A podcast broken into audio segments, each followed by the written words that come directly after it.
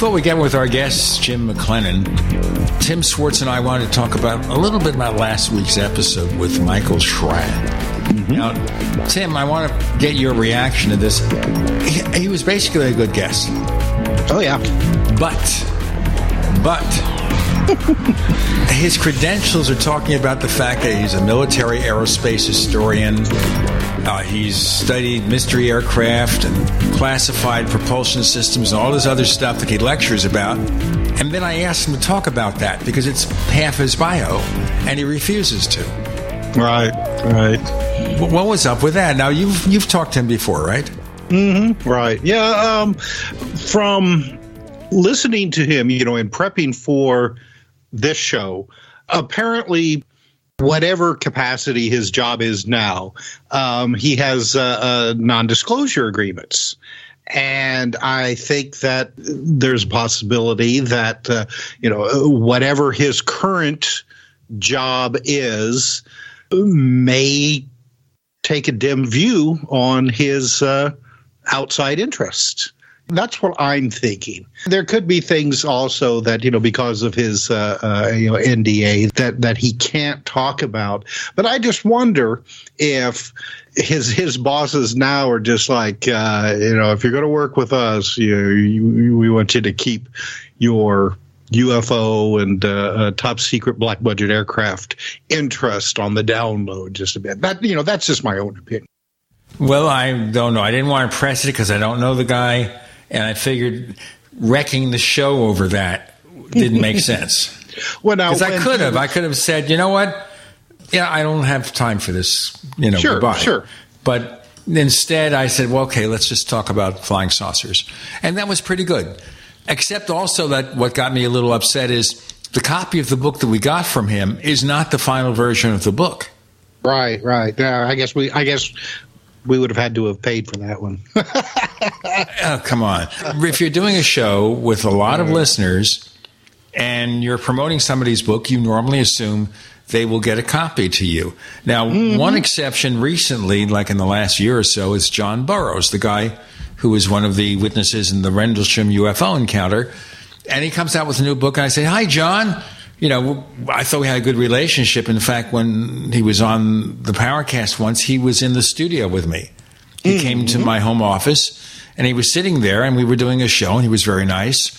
I said, Get us a copy of the book. No, you have to buy it and then I'll do the show. Wow. you know, anytime I'm on, you know, anybody else's show and they want a copy of my book, whether it be, you know, just a PDF or a hard copy, I'm always more than happy to provide it. So I mean, I I don't understand that kind of attitude. I guess you know, are you are you so afraid that you're not going to make enough sales that you have to make sure that uh, even the shows that you're on, you know, buy a copy? you have to invest in promoting things. I think. Uh, yeah, yeah. I just I just wanted to say though about um, you know our previous guest when we had him on exploring the bizarre. That was before he had his uh, his current job, and uh, you know he was more open about discussing those uh, those things than more so than he was so you know now. So I'm not quite sure what has changed. You know, it's been a couple of years, but uh, yeah, it's uh, there there there there's uh, some dynamic that has shifted. Well, I didn't want to press him on it because I felt we should talk about the book and talk about the flying saucers or whatever you want to call them and not deal with that. Anyway, James McClenon, welcome to the Paracast. This is not about you. Okay, thank you very much. okay, so we want to talk to you about the fact that you've got an interesting background here. But I'm reading the material here. You're a sociology professor, it says here, a licensed clinical social worker. Do you work as a teacher or what? Well, I was a college professor for over two decades, and during that time, I went back and got a master's in social work. And so then I became a clinical social worker. I worked in a psychiatric hospital. I'm I'm retired now. I was a college professor for many many years. Then for the final eight years of my working career, I worked in, in the Virginia Beach Psychiatric Center in uh, Virginia Beach, Virginia. Okay, now your involvement in the world of the paranormal. How did, did that begin? Well, it all it started out so long ago. I was a Vietnam veteran, and when I came back, I decided I I, I was a, a, actually a civil engineer, but I decided I wanted to become something different, I, and so I went back to graduate school and, and was studying sociology. And just one day, I decided I it was just too boring, and I went and checked out the Journal of Parapsychology in the library and started reading about it and it turned out that using meditation was thought to enhance one's extrasensory perception ability. And I had had some very, very strange experiences while I was in Vietnam. And so one thing led to another, and I uh, cooked up a, a, PhD dissertation which involved studying a parapsychologists kind of like a as scientists. It, it, this was a, it was a sociology of science study. So I ended up traveling all over the country interviewing parapsychologists, and that put me in touch with them. And they had my address, and people were contacting them all the time. So when cases came up, haunting cases and poltergeist cases, they would send me the information, and I would go interview those people also. So I, I started doing that kind of as a sideline because it seemed just astonishing to me. I couldn't believe that, that, that these kinds of things were so prevalent. But it turns out this is in the 1970s, in early 1980s. It turns out that they've always been somewhat prevalent. People just didn't really realize how prevalent these kind of things were occurring. I think if you talk to people and they're willing to open up to you, an extremely high amount of people have had unusual encounters. It could be ghost sightings. It could be UFOs, whatever it is. But I wanted to dovetail back to your experiences in Vietnam, where you said you had some ESP type experiences. Can you tell us about some of them? Well, it wasn't actually extrasensory perception, and I didn't really have a framework for interpreting it at the time. But there was a there was a, a period, a stage where I was embedded with South Vietnamese combat engineer units, and I was on this uh, Nui Kam mountain. Uh, in translated English, it's called Forbidden Mountain, and it was thought to be kind of a magical or sacred place. And we were supposed to be building this fire base on top of it, and the the conditions were just so very very primitive. I was I was embedded with South Vietnamese combat troops, and I didn't speak uh, Vietnamese very well. There were very few people I could communicate with, and we were surrounded with Viet Cong, and they were coming up to our lines every night, and there was just a lot of stress, and uh, it, the whole situation looked incredibly, incredibly bleak. And they we were supposed to be building these fire bases on top of the mountain, and uh, my my counterpart was this South Vietnamese major, and he was kind of a, a mafia figure or something. He had all kinds of underground connections, and the troops were incredibly afraid of him. So it's a it's a very strange environment because he was so powerful that he he t- he revealed that his superiors had turned against him, and he was being sent to this position particular place so that he would die. They wanted to have him executed the enemy, they expected the enemy to attack and we would be overrun and he would be killed. That was his prediction for the future. So that sounds like pretty bad prognosis. And it's certainly a place you wouldn't have wanted to be in, I guess. No. Anyway, we've got Jim McClenon. We're talking about his introduction to the world of the paranormal. I'm Gene Steinberg. He's Tim Swartz. You're in the Paracast.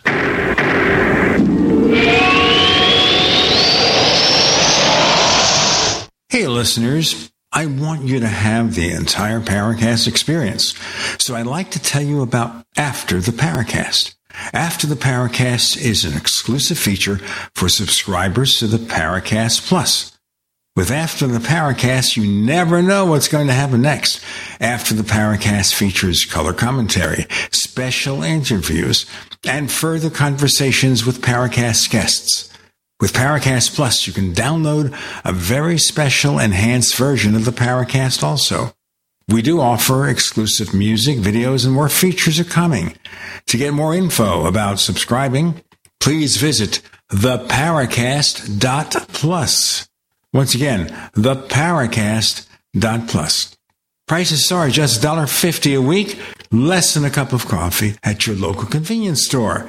Check out theparacast.plus to learn more about Paracast Plus. If you're concerned about the power grid and want to generate your own supply of off grid electricity, this will be the most important message you'll hear this year. Here's why. We now have a small number of solar generators back in stock.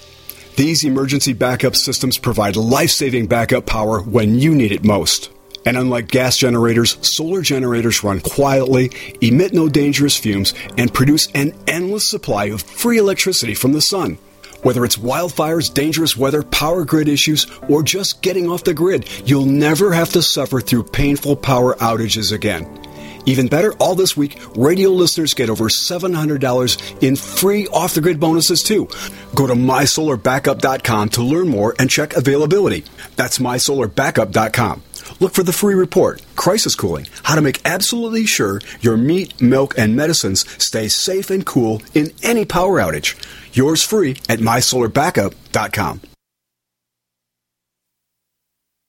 Complement your health with hemp derived cannabinoid oil. We've always believed that the closer to Earth, the better it is for our bodies. Our hemp derived cannabinoid oil is phytocannabinoid rich, full spectrum, and organically grown. Finally, hemp made easy, clean, and effective. GCNhemp.com or call 877 878 4203. That's right, we cut through the red tape. It's now available at GCNhemp.com or call 877 878 4203.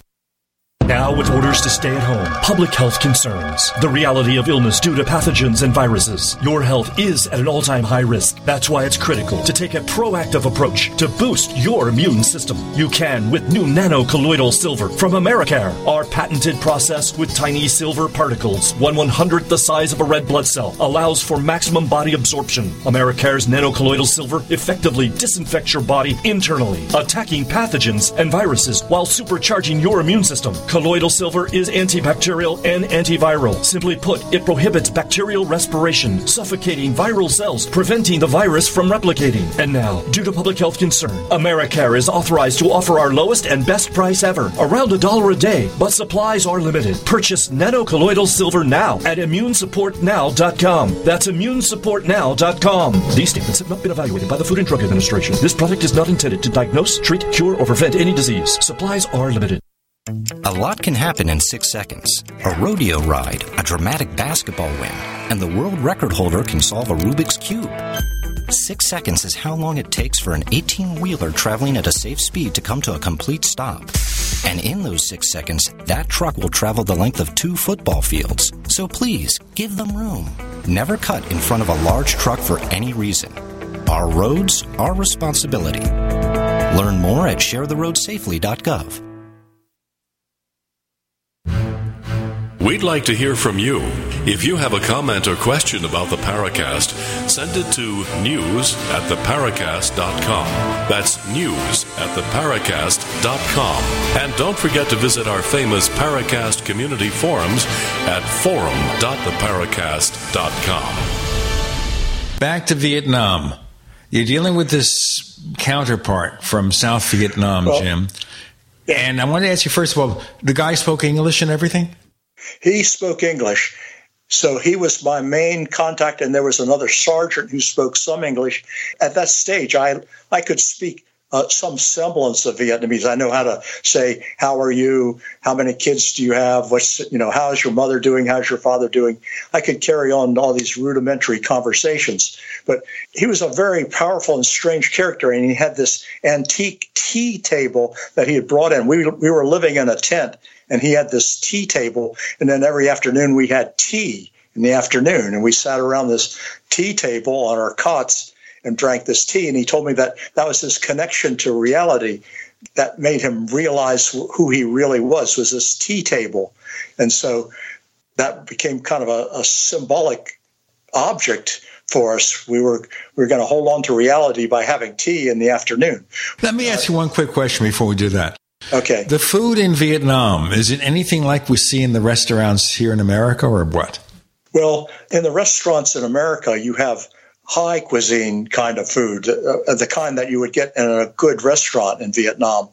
In those combat conditions, we didn't even have C rations. We just had rice, and then we would have maybe a can of C ration chicken or a can of C ration beef, and we put it on top of our rice, and that, that was all we had. The food was was very very limited, and I was hungry the whole time, and I think most of us were hungry. But the situation became even worse because we couldn't we were hitting rock to build the foundations for these bunkers we were supposed to build. So we were having to blast the rock. The rock would fly up and then it would come down on top of us. So we were essentially mortaring ourselves each day. And uh, it seemed like pretty soon we were going to be taking casualties. And then the Viet Cong were putting up uh, landmines, and so people were taking we were having casualties from the booby traps and landmines. So this one particular explosion of the rock. I, walk, I was walking around to see if we'd taken any casualties from the explosion, and this rock, a huge rock, about three feet long, it's, it was must have been over hundred pounds, I can't believe it was launched by the explosion. It doesn't seem possible, but it had fallen through the roof of the tent and ripped a hole in the tent, and it had crushed the major's table. Mm. His tea table had been crushed, and everyone who saw this just went pale because it seemed like this is some kind of omen. This was indicating that something very bad was going to happen, particularly for this major. So it turned out that was what we expected would happen. But the Vietnamese general came to our position and they made some kind of deal with her. Instead of building the bunkers, he and the general, the major and the general, are going to sell all the lumber on the black market. And this is the kind of thing that happened in Vietnam. The South Vietnamese government and the South Vietnamese military were just incredibly corrupt. There's no way for them to sur- survive without being corrupt.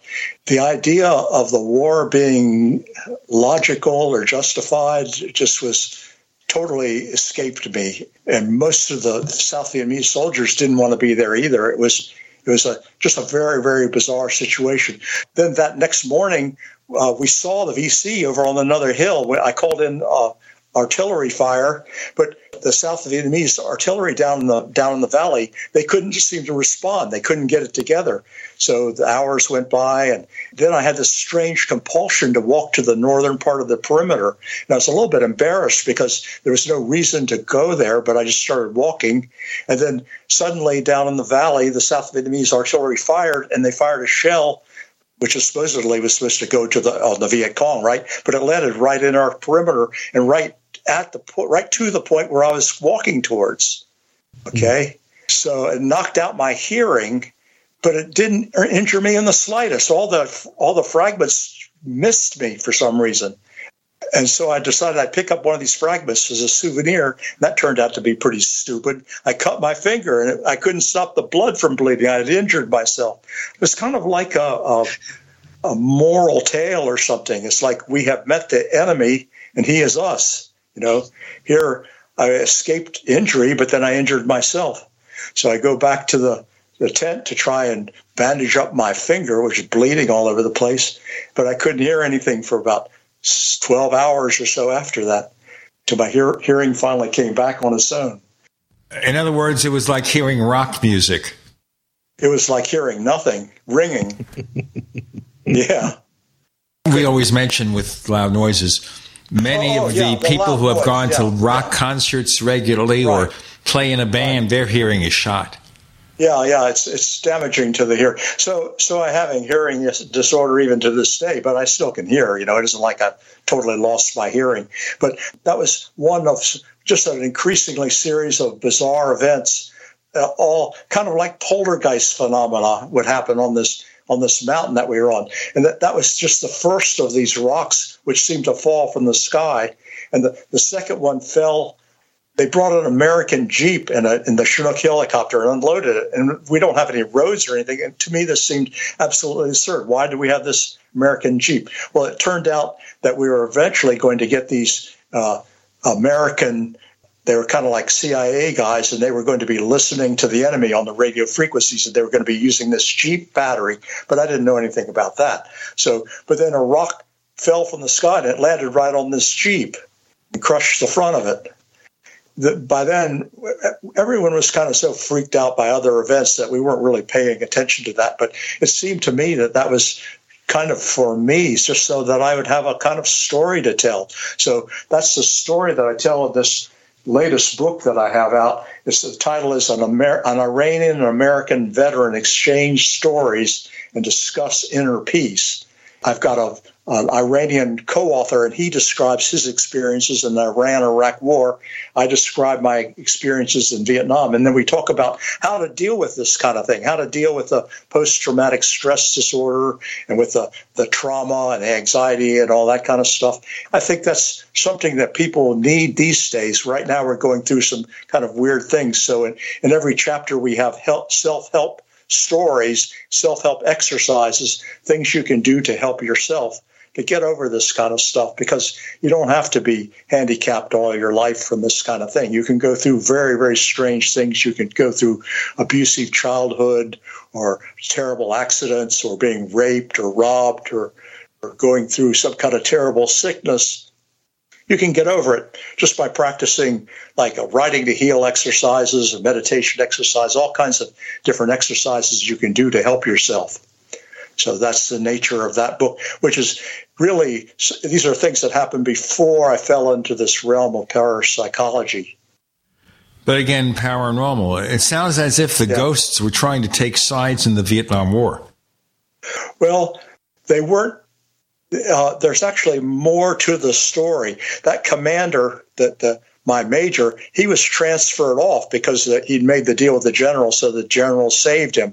We got this new guy who is a Buddhist. Uh, he was a Buddhist captain, and he's the one who really, I think, he's the one whose side I became on, and, and which who he turned out to be a kind of a good guy.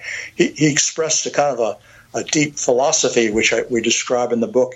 We've got Jim and Tim and Gene it means you're in. The Paracast.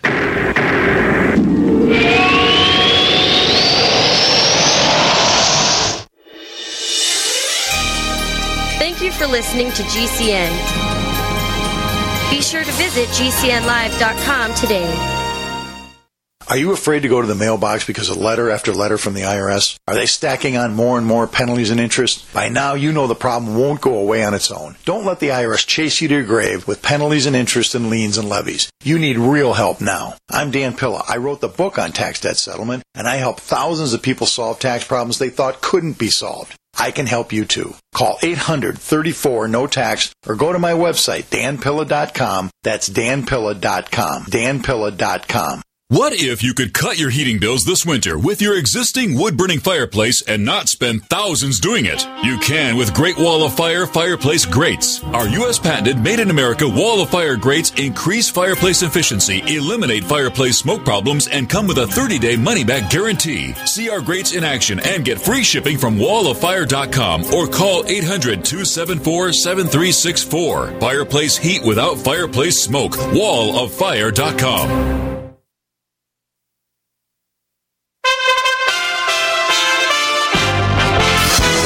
USA Radio News with Kenneth Burns. Ukrainian President Volodymyr Zelensky again asking his Russian counterpart to sit down and talk. Vladimir Putin, despite being frustrated by not taking a swift victory lap, is not showing signs of backing off his invasion of Ukraine. He told attendees to a pro-war rally that Russia will prevail, along with other claims like Ukrainians had welcomed Russian troops. His claims are being noted at the United Nations, including one of a U.S. backed biological weapons program, of which there is no evidence of. Linda Thomas Greenfield, America's ambassador to the UN, says it's Russia who is planning on using biological weapons on the Ukrainians. Russia has repeatedly, repeatedly accused other countries of the very violations it plans to perpetrate. Unrelated to the war in Ukraine, four American Marines were killed when the Osprey they were in crashed in Norway. This is USA Radio News.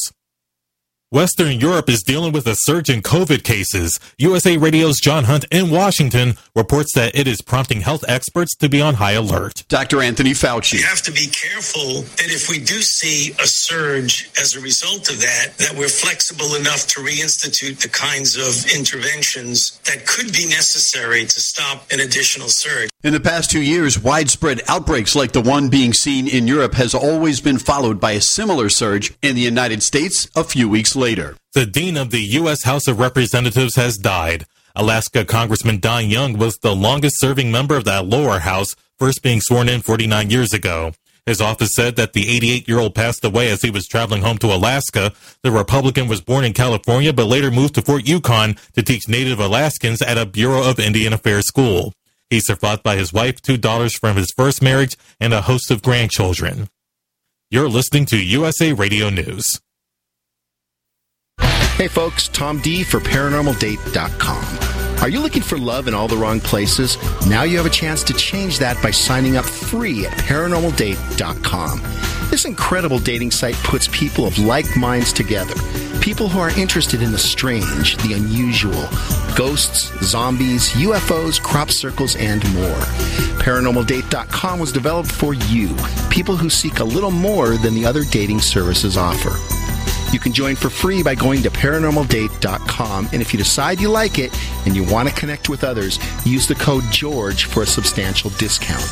So many people want to share their experiences with the paranormal, the afterlife, the unusual, and this is the place to meet and share common interests with those of like minds. So sign up for free at paranormaldate.com. That's paranormaldate.com. Use the code word George and start meeting others. Get going now and connect with someone you like.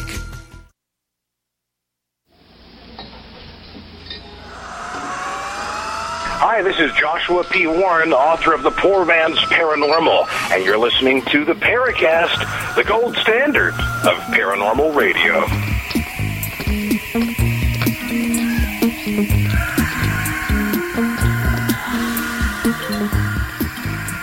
Jim McClenon is talking to us here about paranormal encounters back in the days of the war in Vietnam. Fascinating. Because we don't hear too many things about this happening in the war theater, as it says. We hear, of course, about all the terrible things that happen in war, but paranormal encounters. Wow. It's because the life at that time was just so outside of normal reality that I think it kind of invites very strange things. And, and I encountered that at other times. I've encountered other situations where a mortar shell would fall and a person closest to it would be uninjured while people farther away would be would die you know one time there's even a case where a shell fell right inside this cow pond and the guy was standing on the underneath the kind of like a covering and the shell fragments uh, were all embedded in the wall, and you could see the outline of his his body is as if everything was hid except where he was standing. Very strange situation. Almost as if it was meant to be that way. Yes, yes, it would seem so. Yes, but uh, the guy ended up suffering from post traumatic stress disorder because the children were severely injured. There were children in the patio, and they were badly injured, and uh, it was a it was somewhat traumatic. It was too much to, to for him to see firsthand. Now, regular Paracast listeners will want to know: You guys ever see a UFO out there?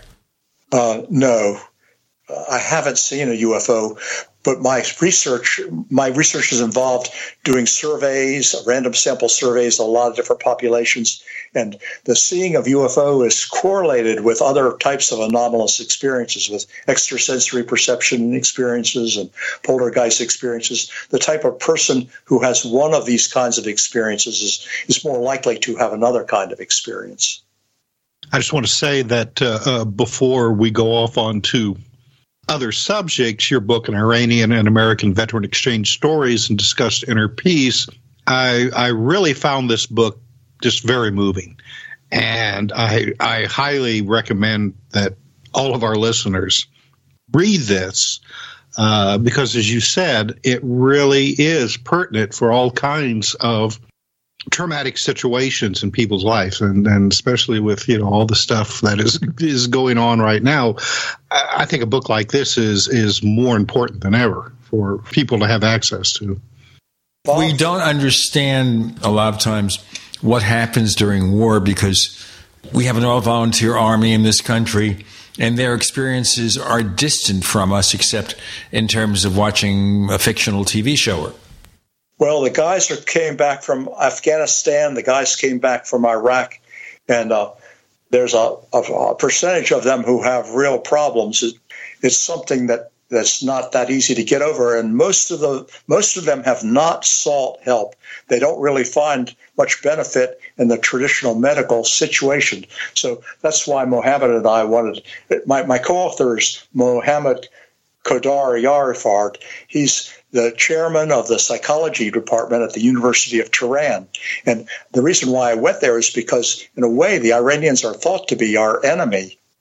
I had enough of Vietnam, and I it, I felt like there really is a need for us to understand Islam and for us to understand Iran and for us to understand these different people who we label as our enemy. So I had a chance to go to a conference there, and that's where I ran into Mohammed, and we developed a friendship, and we we started co-authoring papers about childhood psychopathology and the treatment of childhood uh, psychiatric problems. And that's when we both realized we were both veterans. That's how we came to write this book, where we, we tell each other our stories and talk about how you can get over these kinds of things. And he himself has just astonishing stories to tell. He, he went to the front with the war against Iraq with 12 of his friends from his workplace and from his childhood home and during the course of the war, every single one of those men were killed. He was the only survivor. And this was very difficult for him to handle because one idea that they had was that they wanted to be martyred. They wanted to martyr themselves. So that was something that he did he failed to achieve. And I, I guarantee you it wasn't as a result of him not being heroic. He was an astonishingly fearless person during that during that warfare. After he finished serving, what kind of work did he do? He when before he went, he was working at a newspaper, and the men he went with were all, were all newspaper reporters. Uh, so they took a lot of photographs, and you can see them in the book. But then he went on to graduate school and became a child psychotherapist. He became a child psychologist. Now that's, that's the, interesting too. Here, dealing with somebody in Iran, do you run into any political issues in communicating back and forth? Well, yes, you have to be very careful uh, speaking in Iran.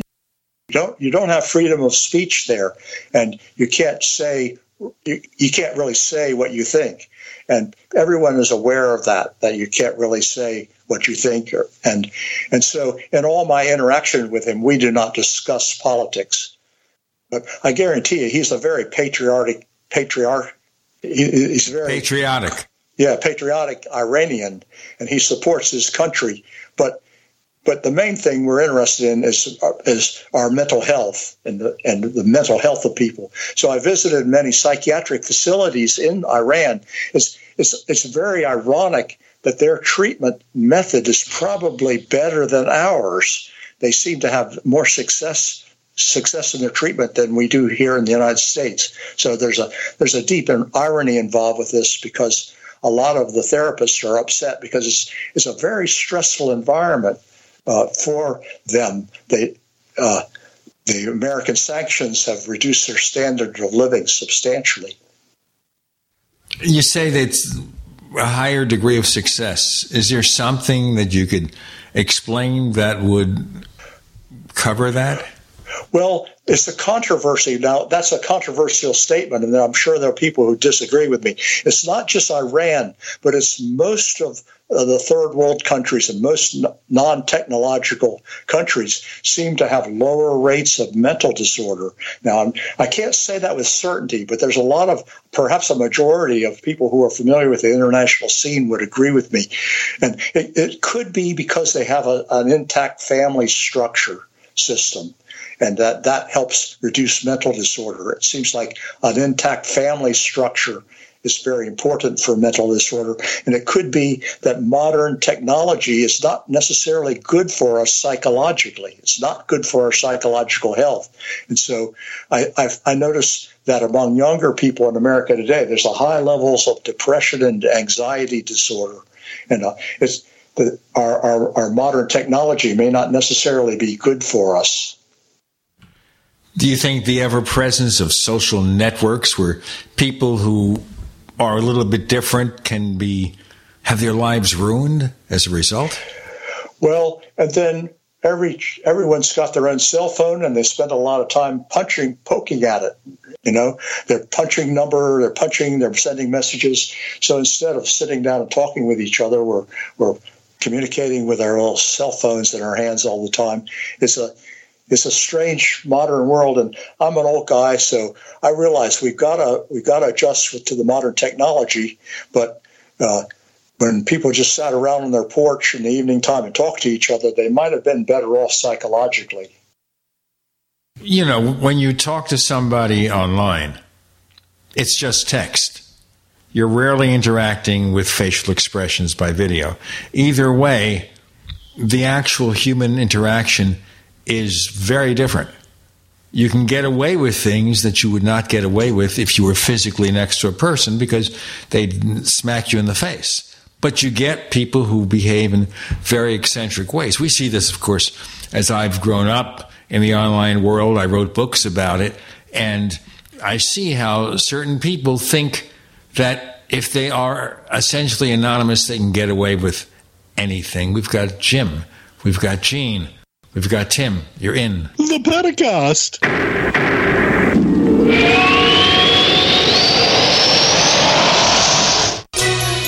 Thank you for listening to GCN. Visit GCNlive.com today.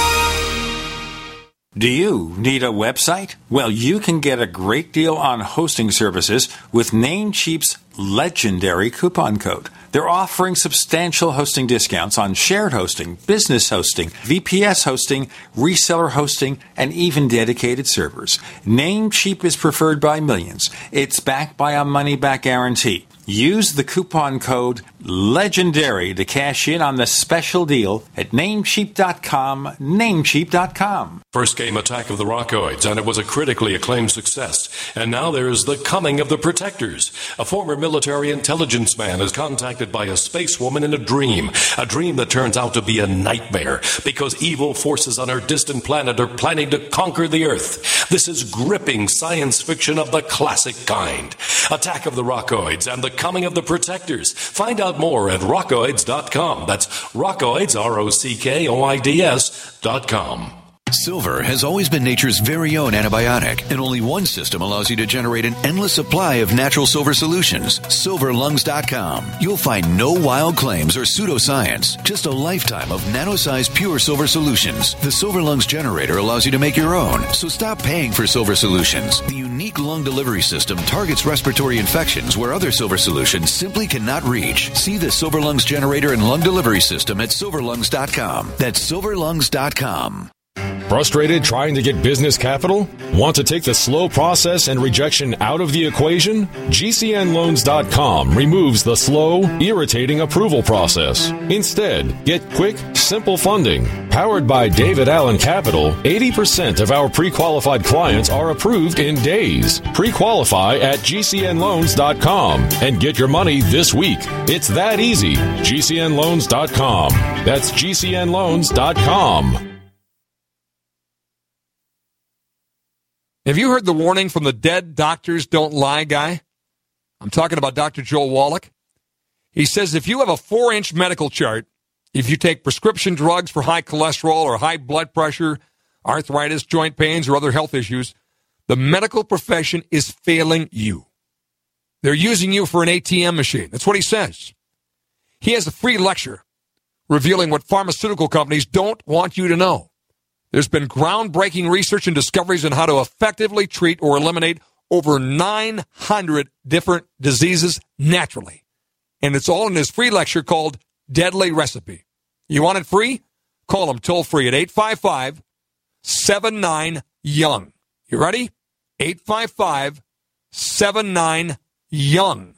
Dr. Joel Wallach, the Dead Doctors Don't Lie guy, says there's no reason why we shouldn't live to be at least 100 and have a great time getting there. Taheebo Tea Club's original Pure Pau d'Arco Super Tea comes from the only tree in the world that fungus does not grow on. As a result, it naturally has antifungal, anti-infection, antiviral, antibacterial, anti-inflammation, and anti-parasite properties.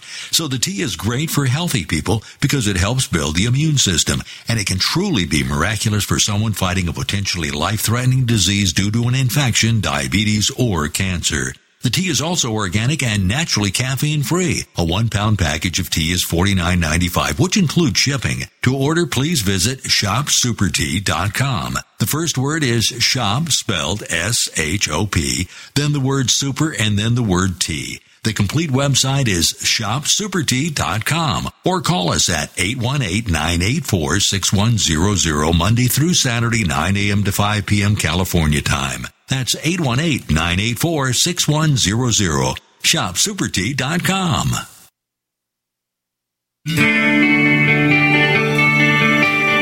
This is Jerome Clark, author of the UFO Encyclopedia and other books. You're listening to the Paracast.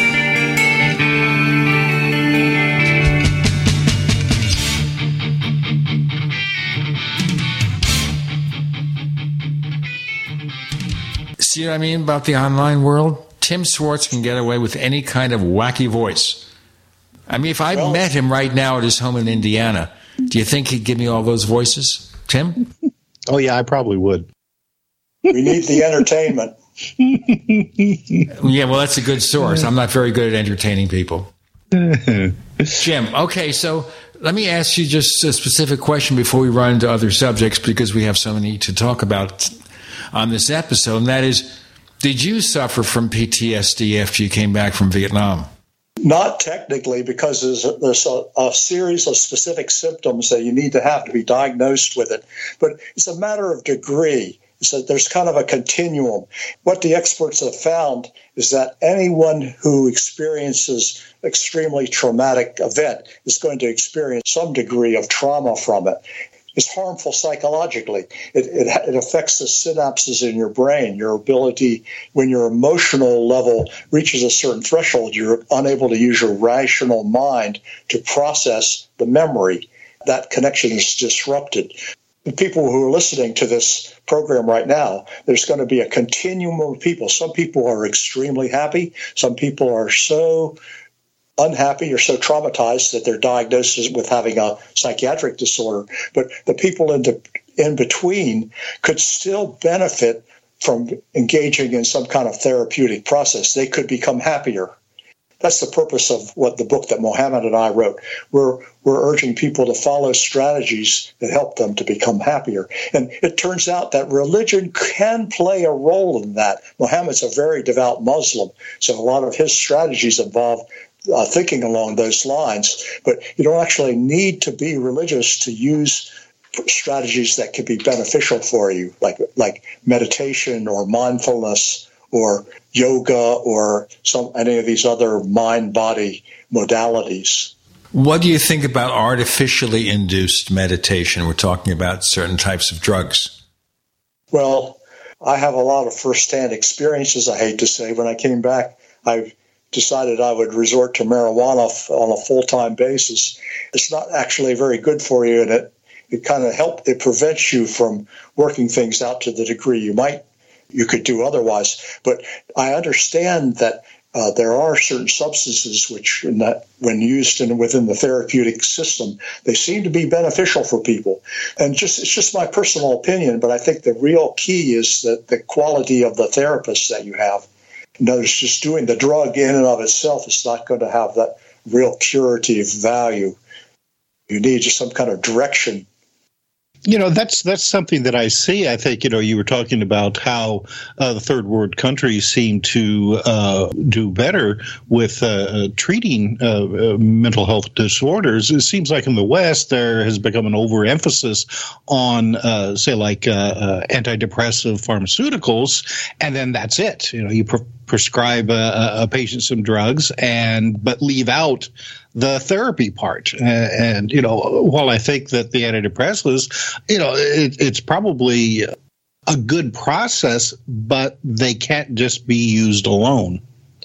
And then it's it's a little bit of a paradox because the, the processes, like, for example, there's a particular method, cognitive behavioral therapy, which has been proven to be very useful for depression, for example, or for anxiety.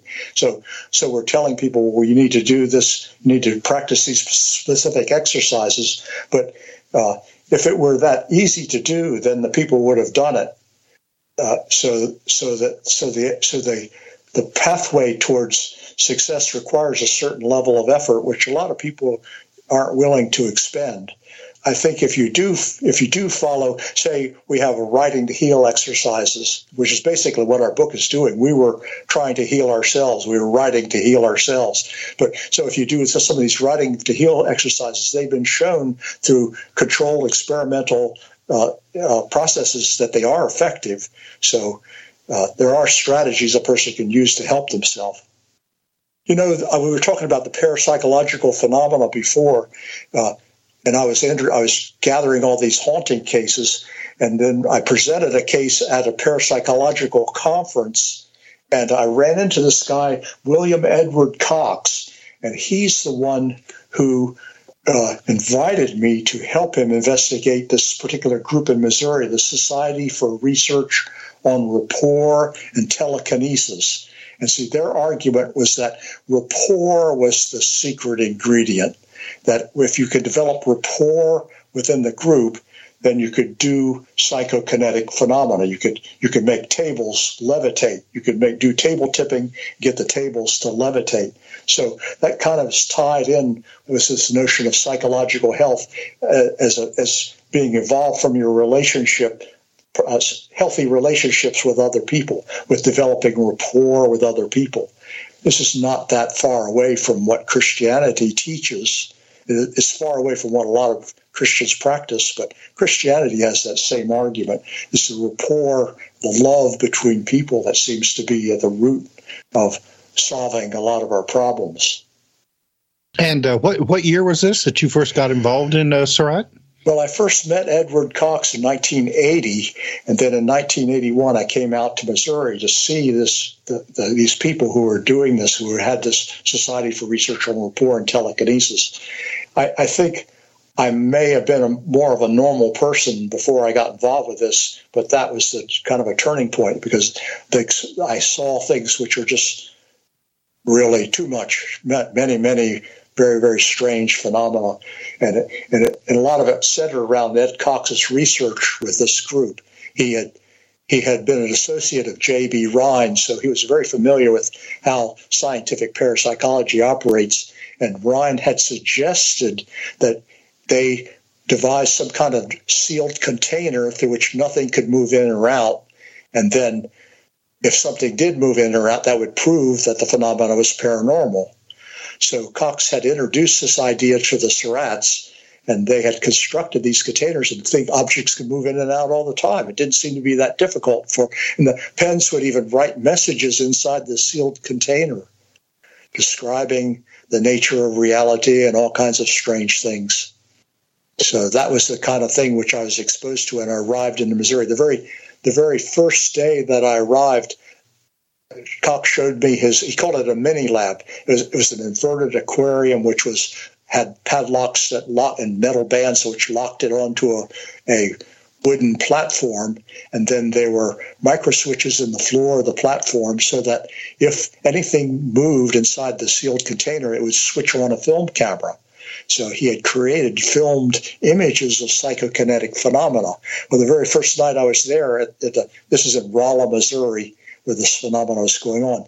The the thing, a pen lifted up and it wrote it, it wrote "Hi Jim," and hmm. so when I got up in the morning, that was inside the box, a message to me. It, it was a, everything was on a very personal level. That they were trying to develop rapport with us and get us to develop rapport. They being these entities, whatever it was that that's doing, creating this phenomena. Now, SORRAT uh, uh, got its start in, uh, was it 1961? That's correct. It was it was founded by Dr. J. G. Neihardt. And Neihardt was a very famous poet during during the at the turn of the you know the early part of the century, 1920s, 1930s, and then he wrote he went on to write the book Black Elk Speaks. He he was very familiar with Lakota Sioux culture and was a friend of Black Elk and wrote the book, and that became a bestseller.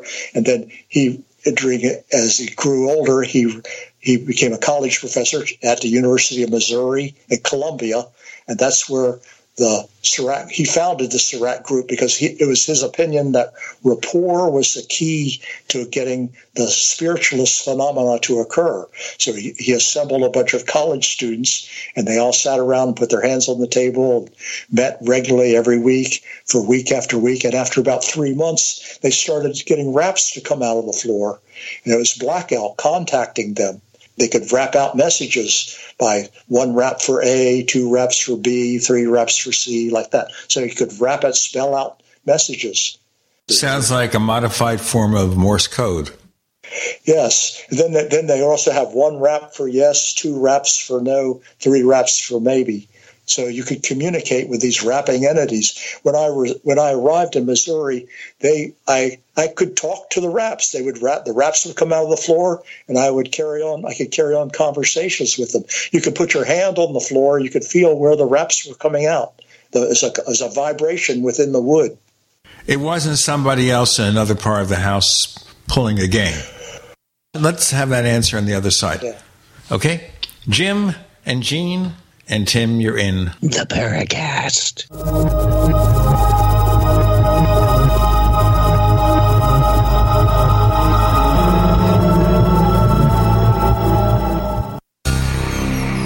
Thank you for listening to GCN.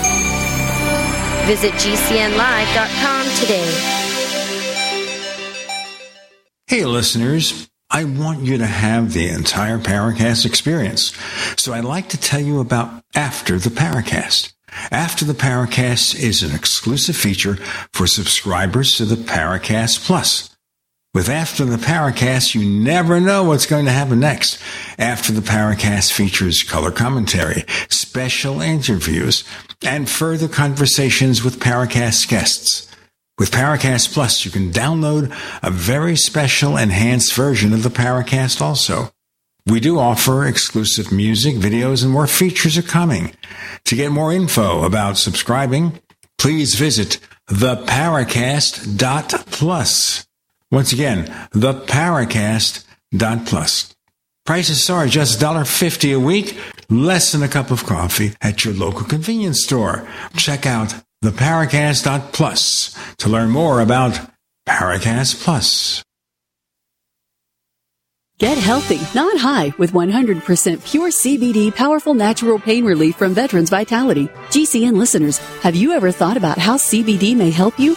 I'm sure you have heard about the many benefits of CBD. Well, here's your opportunity to try before you buy. Created by veterans and for everyone who deserves better choices, our CBD is derived from organic hemp, grown in the USA and third party tested. Veterans Vitality CBD saves you as much as 25 to 50% over our competition, and a portion of all sales is contributed to nonprofits and events. Many of our customers have experienced improved quality of life, help with anxiety, PTSD, and overall well being. Our products do not contain THC. They are safe, non addictive, effective, and 100% legal. GCN listeners, get your free trial bottle of premium CBD by simply paying shipping and handling at GCNFreeCBD.com. That's GCNFreeCBD.com. Again, GCNFreeCBD.com. Offered by Veterans Vitality Premium CBD.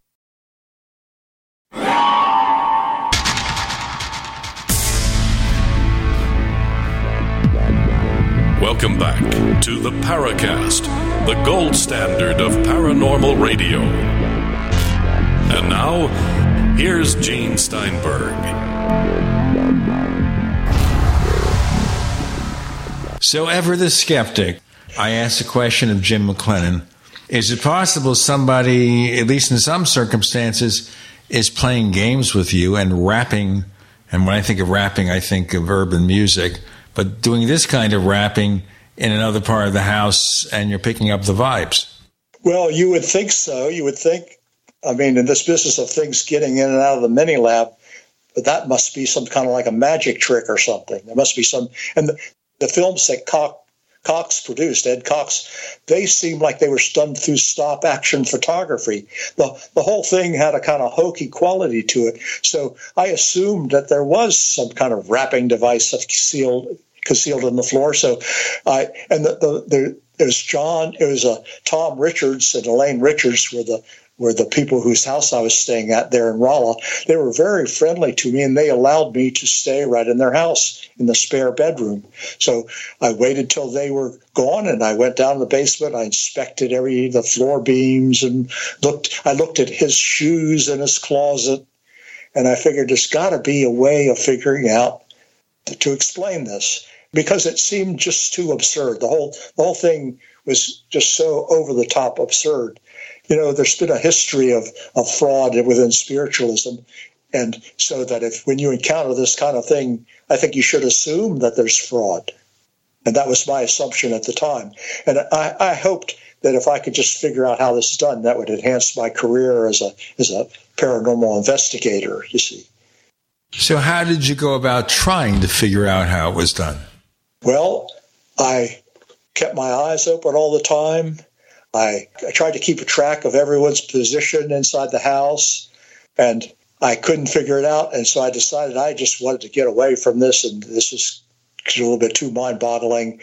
So when after I'd been there for three or four days, I said, okay, I'm going to be leaving. But then the raps came out of the floor, and it turned out it was John G. Neihardt was rapping to me, the famous uh, poet and he invited me to go to Skyrim, where his home was, where his his daughter still owned the home, and they were going to have a meeting on Sunday, and he wanted me to come to it. And the social situations, I felt kind of obligated because I'd been a guest at these people's house, so I agreed I would go ahead and come to it. And uh, uh, the when the you know would be occur. This meeting would occur a week from then, and uh, Tom Richards gave me a bunch of audio tapes from experiments that they had I think I think there's an awful lot of them. There are 30 of these audio tapes, and uh, so I, I politely took these and I said, "Well, I'll listen to some of them."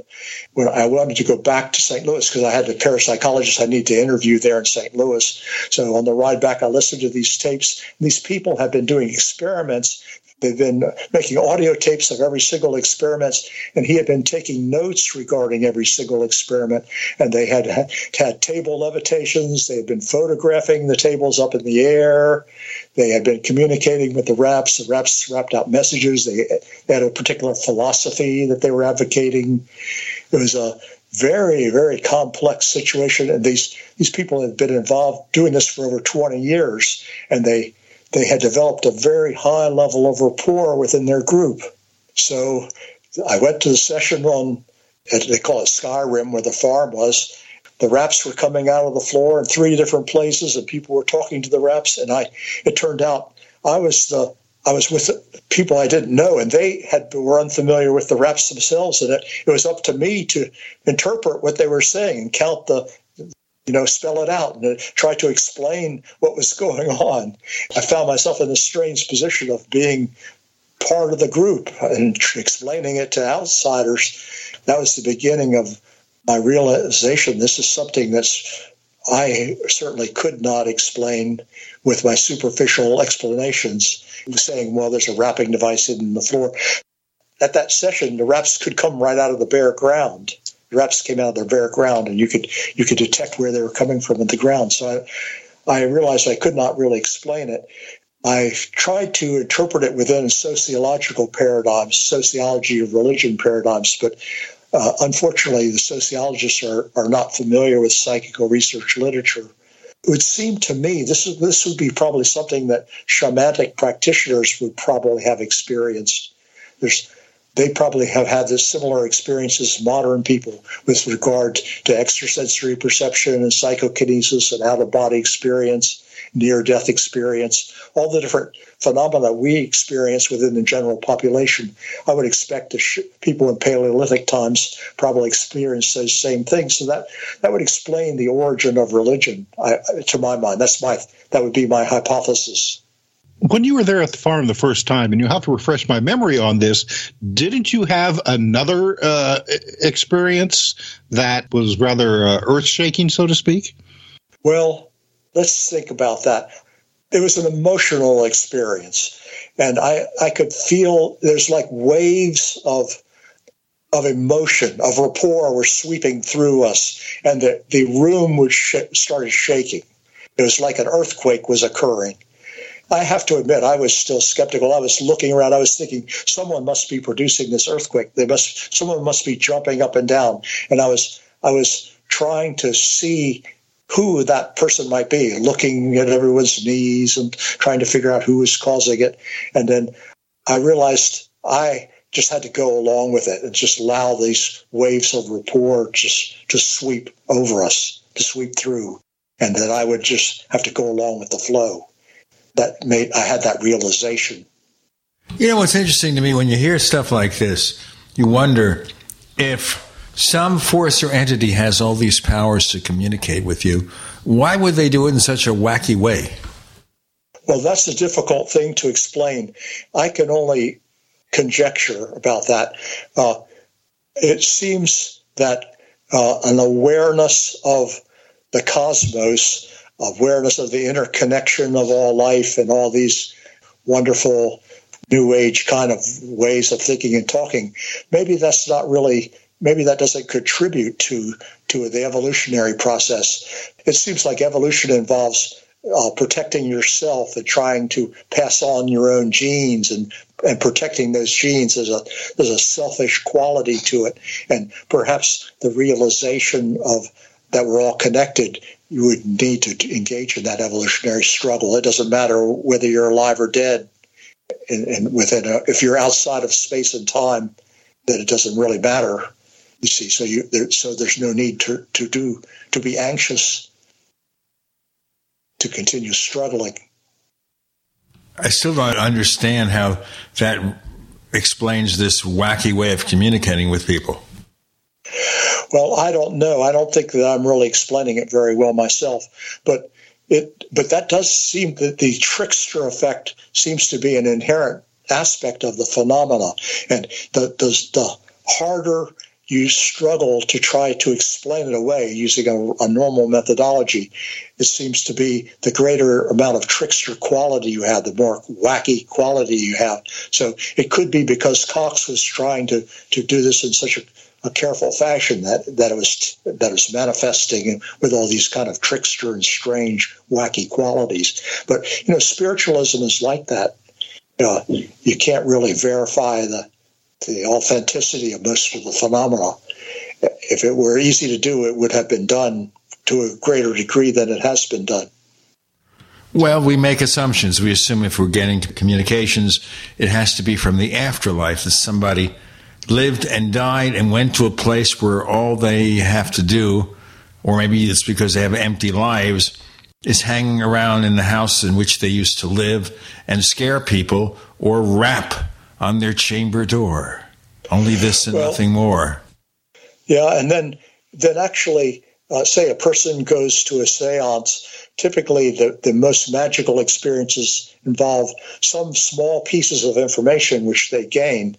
Uh, so it isn't as if they're actually communicating with a with a with a living personality. It, there's there's a kind of a, a strange uh, process going on, a kind of a sociological process where the, the person is constructing this because they, they want to construct it. You have a person like James Randi, the arch skeptic, they don't have those kinds of experiences. Let's yeah. break here. We'll talk more about this in our next segment with Jim. And Gene and Tim, you're in the Paracast.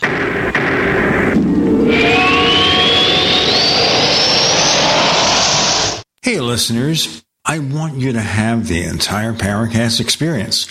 So I'd like to tell you about After the Paracast.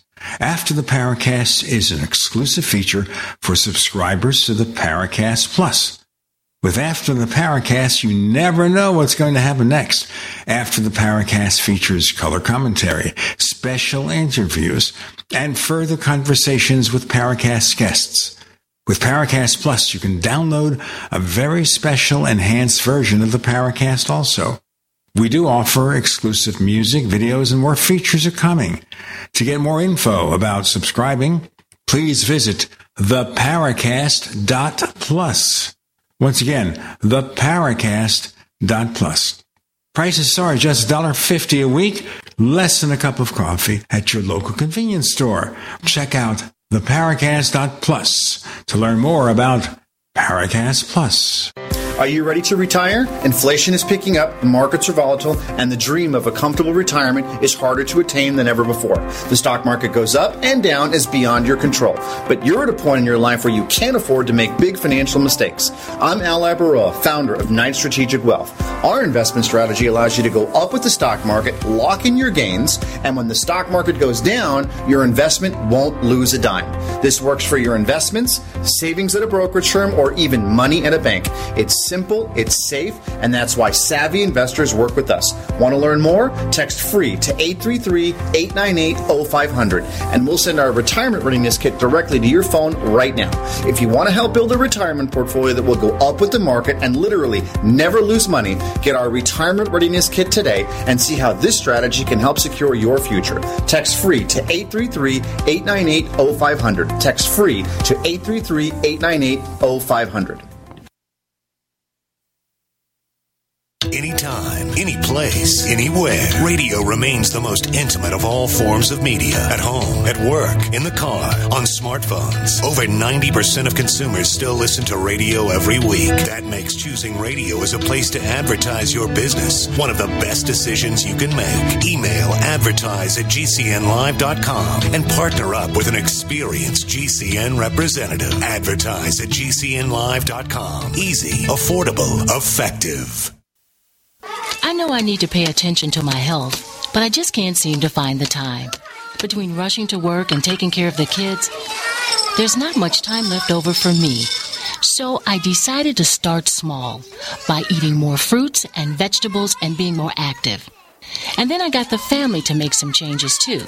We started by keeping a bowl of fresh fruit on the counter, and I limit the amount of sweet snacks I keep in the house. I've also found some creative ways to add more vegetables to our meals. We're taking more walks, and on the weekends, we head down to the pool at the rec center. It doesn't happen every day, but it does happen. You don't have to change your entire life to be healthier. Just make some simple changes and include your family. You'll see how easy and fun it can be. You can make a difference. Eat smart, play hard, and when you do, your kids will too. A challenge from USDA. Hi, this is Dr. Joel Wallach, the Mineral Doctor. You've heard me talk about 90 for Life for years 60 minerals, 16 vitamins, 12 amino acids, 2 fatty acids. You may not know this, that I've actually designed Arthrodex for animals. That's right. Your pets need 90 for Life too.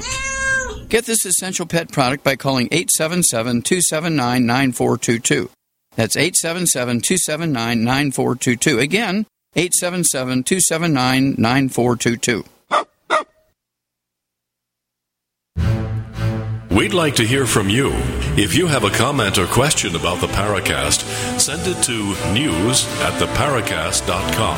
That's news at theparacast.com. And don't forget to visit our famous Paracast community forums at forum.theparacast.com. Ah, yes, the late James Randi. I knew him before his skeptical proclivities were out of control. One time he was just a magician. Then he actually did a talk show in New York. He replaced Long John Nebel doing a show that sometimes talked about the paranormal. And then I remember he was also an amateur astronomer. At some point in time, all we can think of with Randi is his skepticism of paranormal claims and his million dollar reward with 2,000 conditions. But he's no longer with us, so we can't argue the point. Uh, I also interacted with him a number of times, and I I went visited him at his house and met him at various conferences, and he wanted to help me become more skeptical, and I did my best to remain skeptical, but I encountered too many things which seemed to overthrow that orientation. If you make skeptical predictions, a lot of times they're refuted. You were talking about earlier about the, uh, uh, the the trickster aspect of the phenomena, and uh, and as Gene was asking, you know, I mean, why would these entities communicate by you know raps on the wall and you know moving stuff around? When if they have that ability, why can't they do more? But there is a universality about all of this. You can go any place in the world, you know, depending, of course, on you know cultural expectations, find the very same types of uh, uh, phenomena throughout history. Yes, that's indeed the case. And this rapping sound is a universal phenomenon. Within poltergeist phenomena, you often have raps and the throwing of objects and the, the trickster type qualities of the poltergeist agent oftentimes being involved in doing tricks like that and being caught engaging in trickery. It's a puzzling situation. And I was, at the time when I was deeply involved with this case, I thought to myself, why is this so stupid? Why is it so ridiculous? Because it, it was way off. I, it, I had a great deal of difficulty getting my this book entity letters published because it was everything was just so very very absurd, and most people thought that they could explain it away. But if there is uh, let, let's think about suppose there is such a thing as an entity, okay, some spiritual being that has a, some semblance of personality or something like that. Well, if they encounter a skeptical audience, then that thwarts them their existence. So I think the, the entities would like to have some kind of mechanism for making the skeptics go away.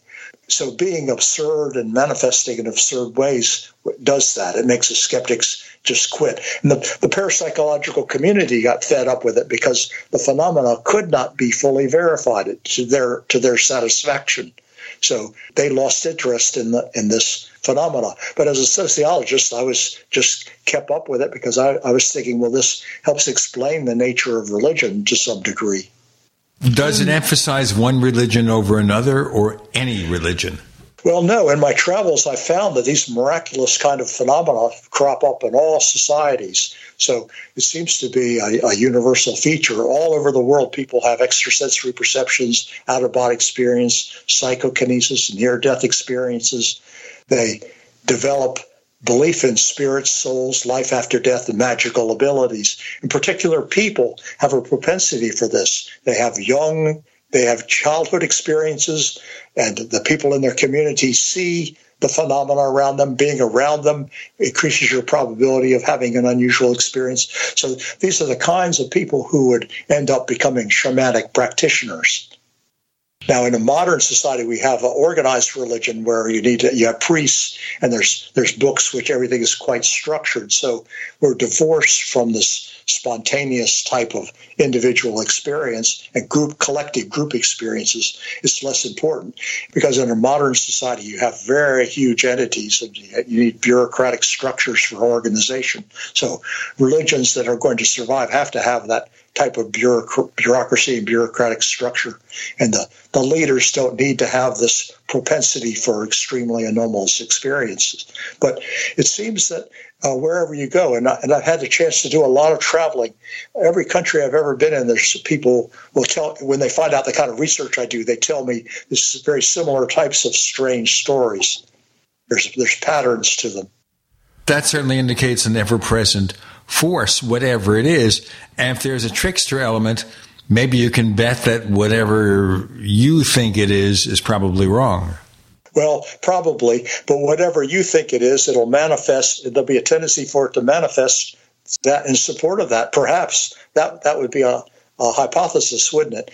If you think that you're going to communicate with deceased people, then it'll take the form of, of being deceased people. And within the SORRAT group, there's a, a certainly over half the people who participated felt that they were talking to discarnate entities, to deceased people. And that was part of the recreational activity of it. You can talk to your dearly departed relatives. But Ed Cox found that to be somewhat absurd. He was against the idea, so he would refer to them as, as the agency or entities. And that and since I was working with him, I kind of picked up on that. And so I refer to it as the entity letters.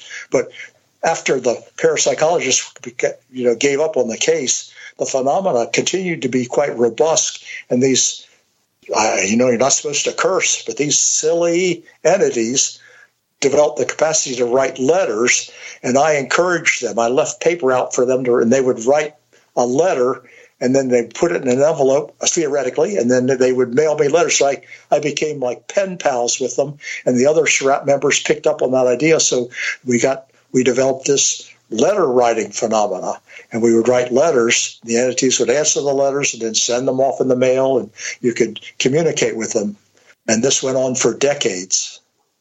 Let me ask you a question here. This group, did they meet in person or remotely? What?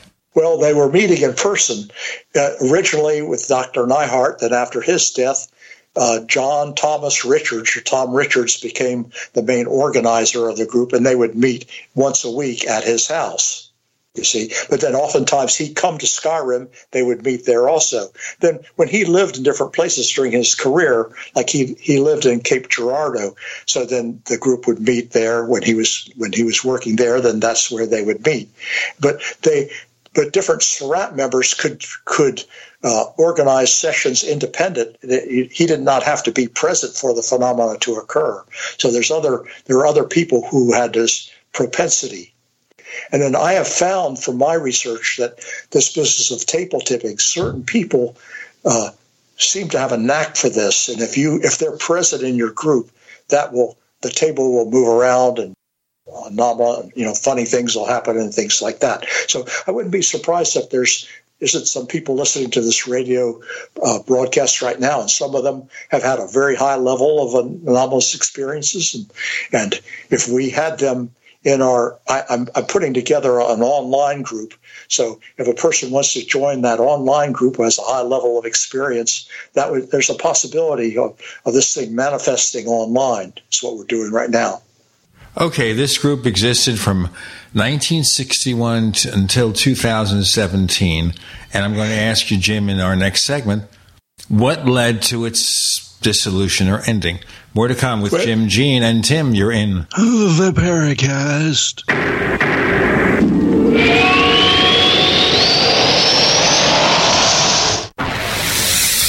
You are listening to GCN. Visit GCNlive.com today. G'day, I'm Jamel that works with Dr. Joel Wallach and the GCN team with Youngevity at teamg'day.com. By becoming an associate, you provide income for you and your family on your own hours while working from home. So contact me, Jamel, by filling in the contact box at teamg'day.com and I will get back to you personally and provide all the support you need to get started and build your Youngevity business teamg'day.com. Teamg'day.com. Do the letters IRS give you anxiety? I'm Dan Pilla. I've defended people from the IRS for more than 40 years. My book, How to Get Tax Amnesty, created the tax resolution industry and is responsible for helping hundreds of thousands of people. It can help you too. If you're a non-filer or facing IRS enforcement right now, your case is unique. You need real help, not cookie cutter advice. My clients get my personal attention. Buy my book at danpilla.com and get a free consultation directly with me. That's danpilla.com. Let's start solving your tax problem right now.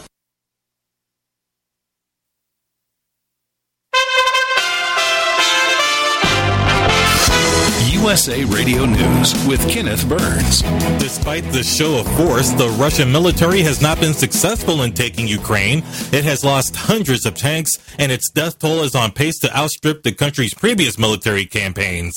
Former NATO commander Wesley Clark telling the CBC in Canada that Russian President Vladimir Putin is fighting for his life. Mr. Putin must be dying inside. This wasn't at all what he planned. He thought he was going to sweep in in three days. He probably bragged to Xi that how great his military was, and he's going to look like uh, he's going to look like a poor country cousin of China if he keeps this up. Officials are investigating the crash of an Osprey aircraft during a NATO exercise. Four American Marines were aboard the aircraft when it went down in a Norwegian town in the Arctic Circle. The incident and the exercise is not related to the war in Ukraine.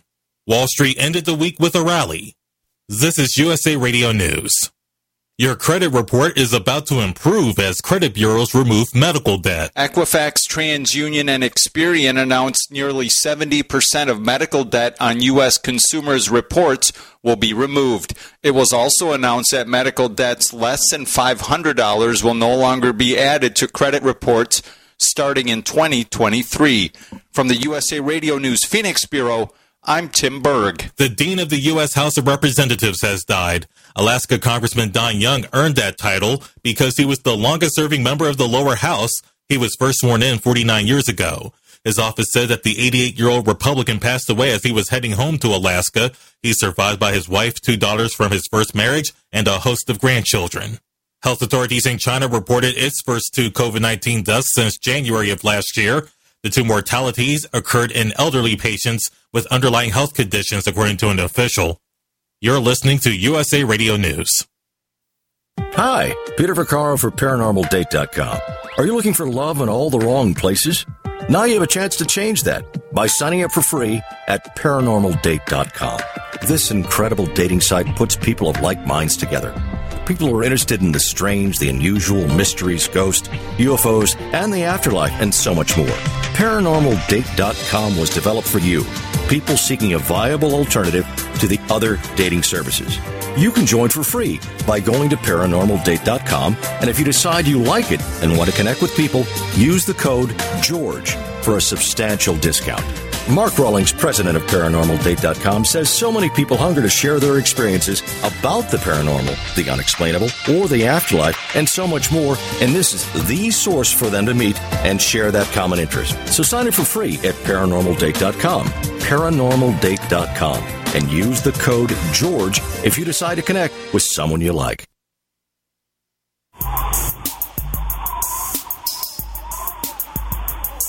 This is Marie D. Jones, the author of This Book is from the Future, and you are listening to the Paracast, the gold standard of paranormal radio.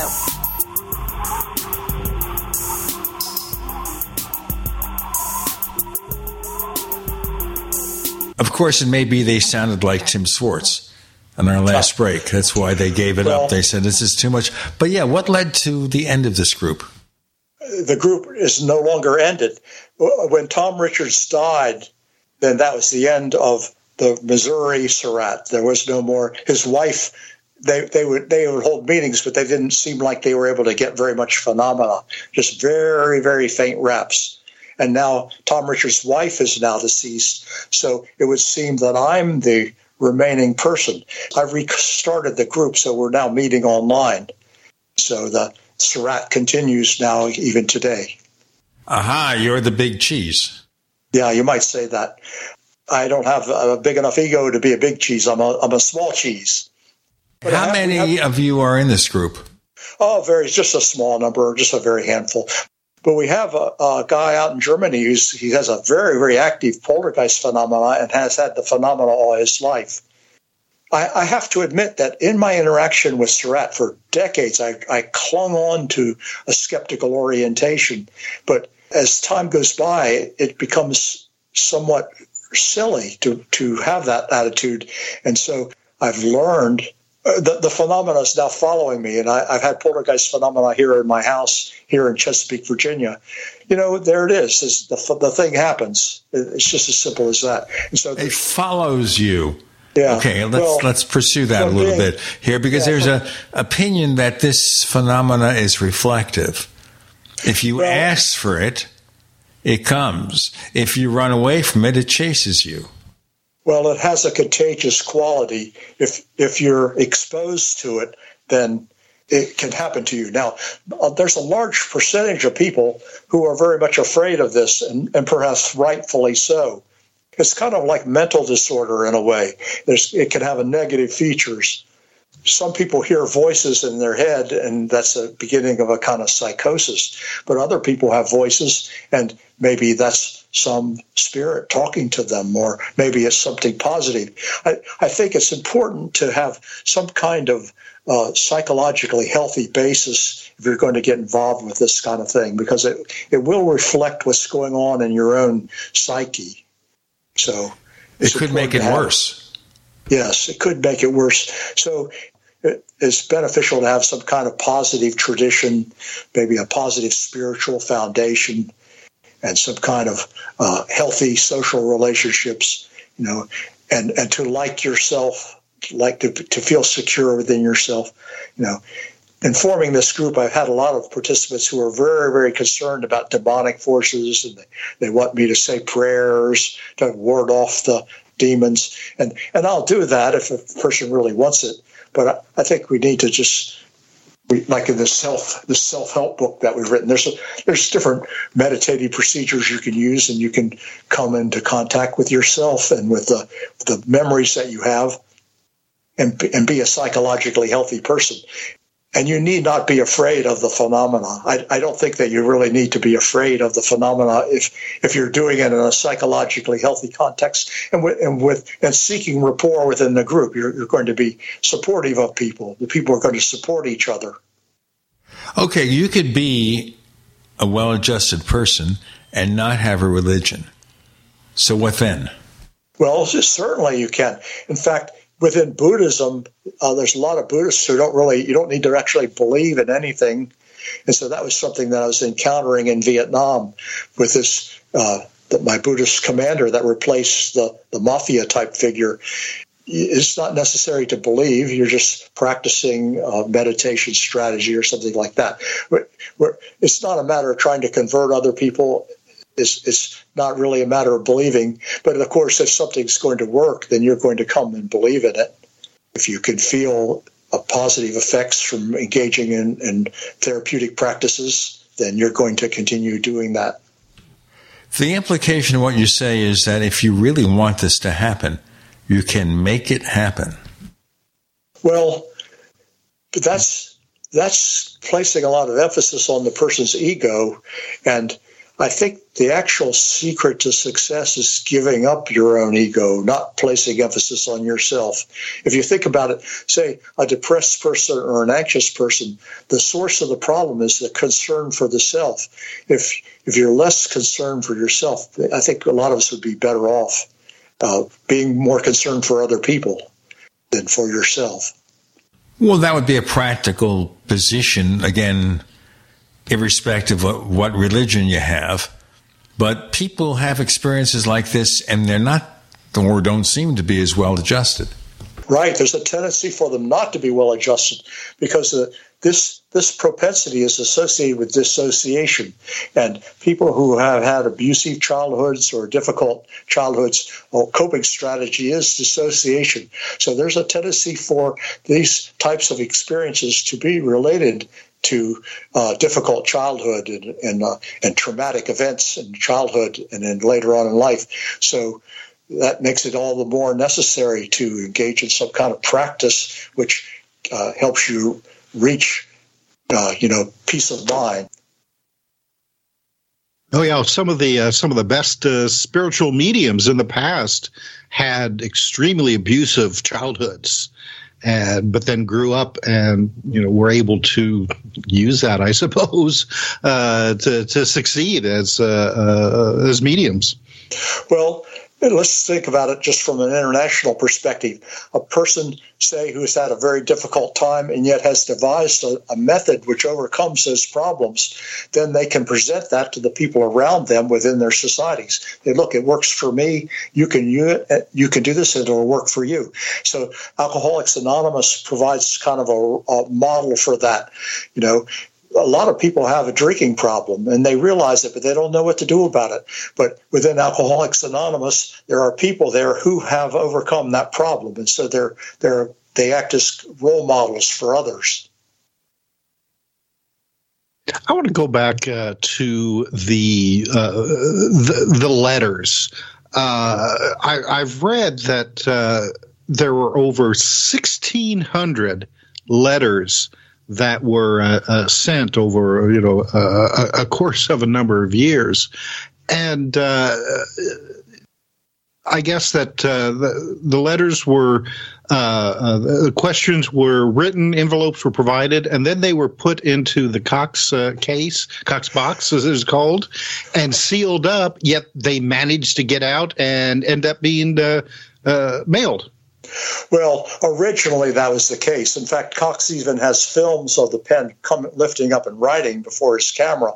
But actually, the way I envisioned the experiment, the way I saw things in 1982, was that the more scientifically skeptical you were, the less phenomena you had. I actually uh, set up a cot in the basement and I slept beside the mini lab every night because I wanted to verify that I wanted to see what was really going on. And while I did that, nothing happened. Hmm. So I just wrote, I just would leave the piece of paper beside the mini lab, and then that became more the norm as time passed. We didn't worry about security. Mm-hmm. There wasn't security with this letter writing thing. The whole thing was absurd, and and it was absurd. A lot of the things in the letters were very similar to things going on in Tom Richards' mind. He, some of the phrases were were parallel to phrases that he used when he spoke to me. So it seemed as if some of this was proceeding from his mind, but a lot of it was a kind of a, a fantasy stories and fantasy narratives, and a lot of it was very just total trivia that they were they were just communicating people. It's just a correspondence. It was like a pen pal thing. You you write, say, hey entities, how are you? You know, what's it like on the other side? The entities, oh, it's really great here. We're outside of space and time. You know, there, there's a kind of trivial quality to a lot of it, but the, there was a kind of a, a cosmic, a cosmology regarding uh, probability and quantum mechanics, and this is in an era before that became popular. Let us yeah. break. We've got more with Jim and Gene and Tim. You're in the Paracast.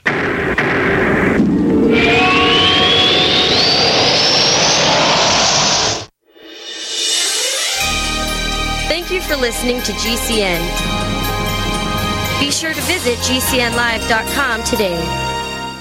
Do you need a website? Well, you can get a great deal on hosting services with Namecheap's legendary coupon code. They're offering substantial hosting discounts on shared hosting, business hosting, VPS hosting, reseller hosting, and even dedicated servers. Namecheap is preferred by millions. It's backed by a money back guarantee. Use the coupon code LEGENDARY to cash in on the special deal at namecheap.com, namecheap.com. First game Attack of the Rockoids, and it was a critically acclaimed success. And now there's The Coming of the Protectors. A former military intelligence man is contacted by a space woman in a dream, a dream that turns out to be a nightmare because evil forces on her distant planet are planning to conquer the Earth. This is gripping science fiction of the classic kind.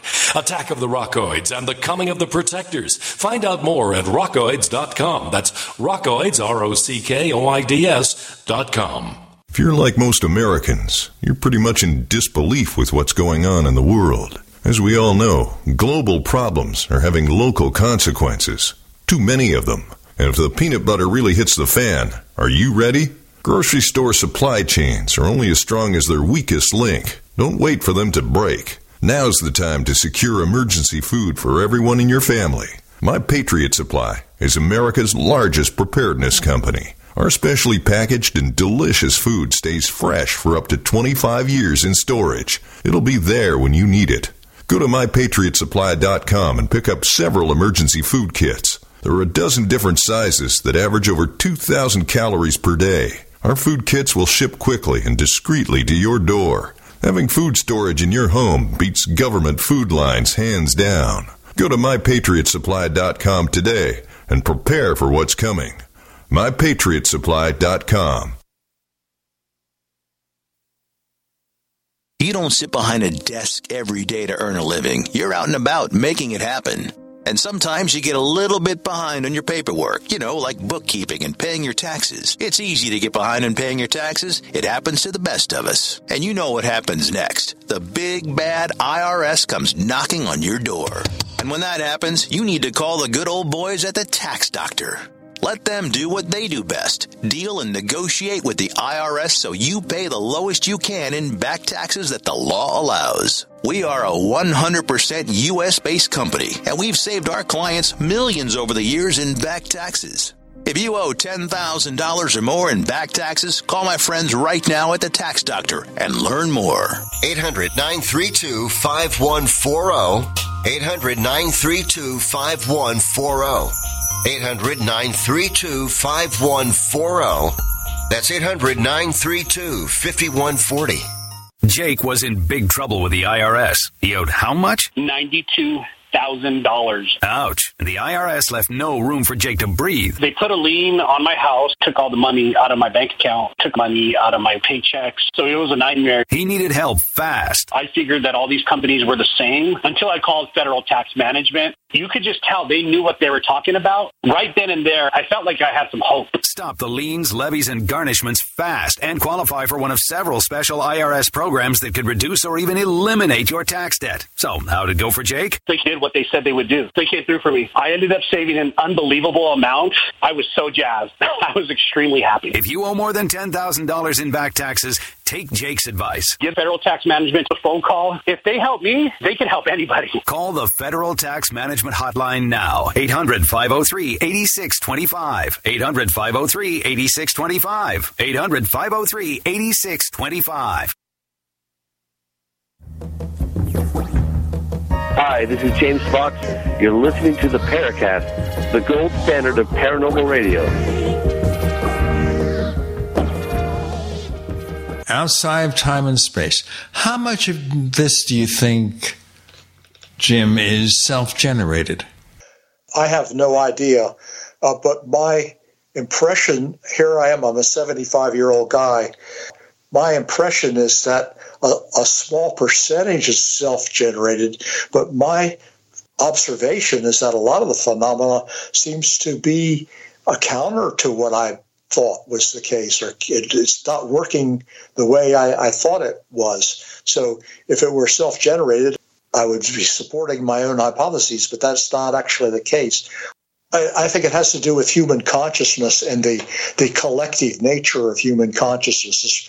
There's, probably, the, when we talk about this shared reality that we experience, that's probably a shared consciousness of some sort.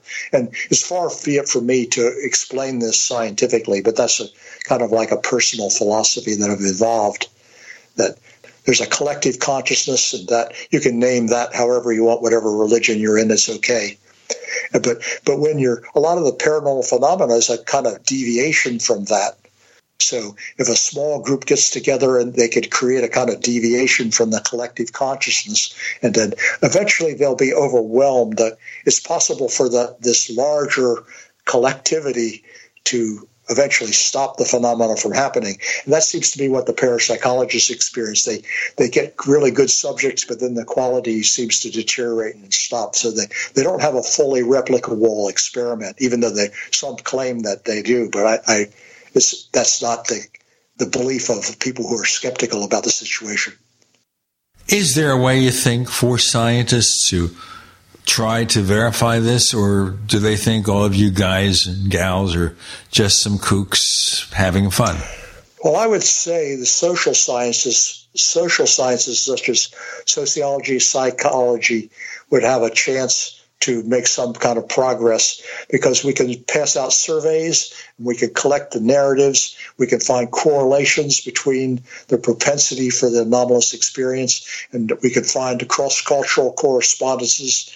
And then we can see patterns within the data, which which would shed light on the nature of human consciousness. Then also over time, there have actually been a lot of advances in understanding the human brain and understanding human consciousness and understanding the nature of sleep and of dreams. So I would think that and if there's a young person listening to this podcast, by the time you're an old person like me, I bet there'll be a, some progress with their understanding of the nature of dreams. And, it, and it's, it's possible that we come to a realization that there is some kind of collective consciousness phenomena and probably some larger consciousness beyond anything that we can understand. Well, there's always the collective unconscious, which is Carl Jung's theory, but then he related that also to UFOs. That's correct. And in fact, the whole thing is related to UFOs because the UFOs have a hiding quality, don't they? They don't just sit there out on the mall and allow themselves to be inspected. They appear and then they disappear, and the, the people who have a lot of UFO experiences are stigmatized. People, you know, there's a strange kind of hidden world associated with it is very much similar to the parapsychological world. The two things overlap. If a person has a lot of UFO experiences, there's a higher probability of them having extrasensory and, and psychokinetic experiences, and vice versa. And the SORRATs have had UFO experiences. They have had many. I personally have not. Uh, other people in the group have had pretty profound experiences. Now, you referred to before experiencing paranormal events and they kind of stick with you. That's being referred to as a hitchhiker effect among people involved in UFO research that you see something and sometimes that's the beginning, the onset of more phenomena. Yes, and like with Uri Geller, when you, people see Uri Geller bend a spoon and then they find that they're able to bend a spoon. Like the Japanese metal bender Masuaki Kiyota, uh, people see him and then they're able to bend spoons themselves. And uh, the the whole rapping phenomenon with the with the Fox sisters in the spiritualist era, it had a contagious quality. So the kind of thing that happens in one particular society has an ongoing existence and it, it, tends to continue. Like seeing a vision of the virgin mary for example is more prevalent in, in catholic societies than in non-catholic societies. And uh, the, the, the, the phenomenon takes on a manifestation of the society within which it occurs. Let me ask you something here on the rapping phenomena. Again folks this is not urban music. The rapping phenomena. You communicate back with it by rapping no you just talk to it you're talking to it. In words, you speak okay. verbally, and it raps okay, back. So, uh, okay, so uh, I asked, I, I heard it rapping, and I said hello, and so then they started rapping. Here, I'll make the rapping sound. I can't make it loud enough. C D E F G A H. Okay, A B C D E F G H I. I prefer they use Morse code it's a lot yeah. easier. It would be, yeah, but most people don't understand Morse code. That's unfortunate. Now, that's an interesting thing here. Has anyone ever, during these encounters, said, hey, why can't you speak up instead of rapping? Well, uh, there, let's see, I'm, I'm, thinking, I'm searching my memory banks for a question like that. There, there have been direct voice phenomena within spiritualism uh, there's a whole history of that. So there are there have been entities that have been able to speak up. Us theoretically, I don't know for that for a fact, but there's, there's literature about that. And so I I don't know. It seems like it's uh, the rapping sound is a is a tradition and and it's it's something which uh, doesn't seem to bother skeptics. They just assume that it's fraudulent, and so it's able to continue. While the electronic voice phenomena, that's even more suspicious. So that would perhaps that's more difficult for the for the entities to manifest in that direction. Seems right, but I'm saying to you, are you aware, with all these years you've been following this, nobody has said, hey, Mr. Entity, or Mrs. Entity, or Ms. Entity, why don't you just speak up like we do? Stop this silly rapping. Well, Cox wanted, Cox was always trying to elicit more vigorous phenomena. Uh, but if you say that, then they were they weren't able to do it. You, have got to play with the cards that you're dealt, you know, rather than demanding something that you're not dealt. In other words, they don't answer. If you say, "Well, speak up," yeah. they don't answer. Yeah. Unless I, I, assume if you really believe that they could, then I suppose they would be able to. It seems to be a matter of belief, and the, the experience it's not a matter of just saying that you believe something, but I think the actual experience is the foundation of belief. And people who have had these unusual experiences, it shapes you. And I've seen that in my own life over over the years. I have been shaped, and so now I've I've come to accept. I've come to accept this as probably authentic. Uh, I must admit, during during years and years, I could not accept lot the, the this letter writing phenomenon just seems so very very weird. It's difficult to believe it's authentic, but why not?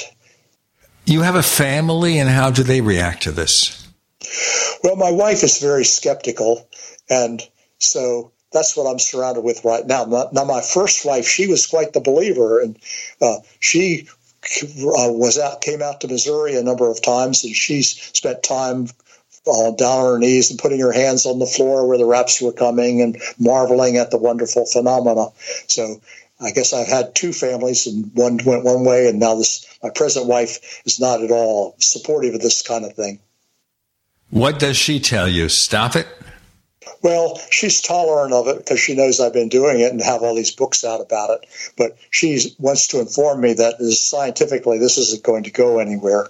And it wouldn't it would not surprise me if that were not the case because of this hiding quality. It's difficult to use traditional science. It doesn't seem doesn't seem that a whole lot of progress is being made using traditional scientific methods. Now, J.B. Rhine put together this paradigm where we investigate ESP and we have ESP cards and they're separate and you do all the statistical analysis you know but and so they've done a lot of statistical analysis but that doesn't seem to capture people's imagination or it doesn't seem to have to sway to swayed the scientific community the the the resistance to this is much more stronger than you might realize and i and i think I, I feel it inside myself. I certainly resisted believing for, for long periods of time.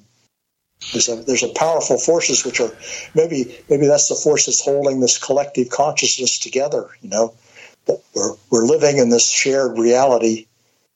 We don't really. And therefore, we, you would say, and it follows that in the shared reality, we can sometimes manipulate the reality in different ways, either collectively or individually. We have Jim McClenon. We're talking about paranormal phenomena rapping with Tim Swartz and Gene Steinberg You're in the Paracast.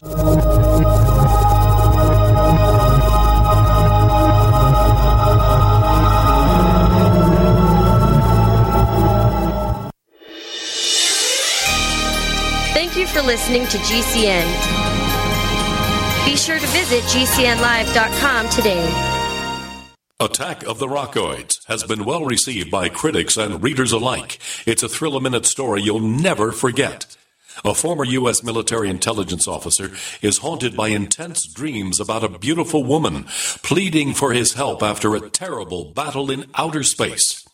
But the dreams turn out to be true and thrust him into a telepathic love affair with a woman whose faraway planet is intent on destroying the Earth. And now the gripping tale continues in The Coming of the Protectors. It's the second book of the Rockoids trilogy, a galaxy spanning adventure that pits our hapless heroes against powerful, fanatical enemies that threaten the lives of freedom loving beings everywhere. Attack of the Rockoids and The Coming of the Protectors. Classic science fiction at its best, available now. For more details, visit rockoids.com. That's R O C K O I D S dot com. Get healthy, not high, with 100% pure CBD powerful natural pain relief from Veterans Vitality. GCN listeners, have you ever thought about how CBD may help you?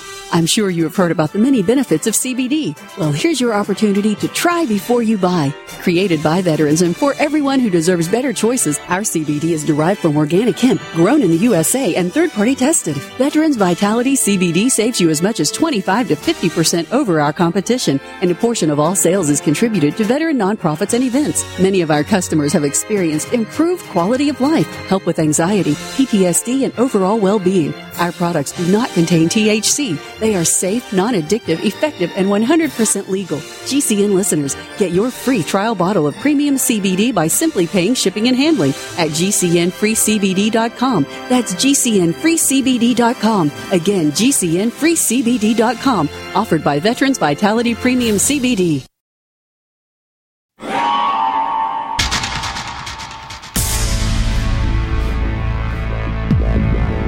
Welcome back to the Paracast, the gold standard of paranormal radio. And now, here's Gene Steinberg.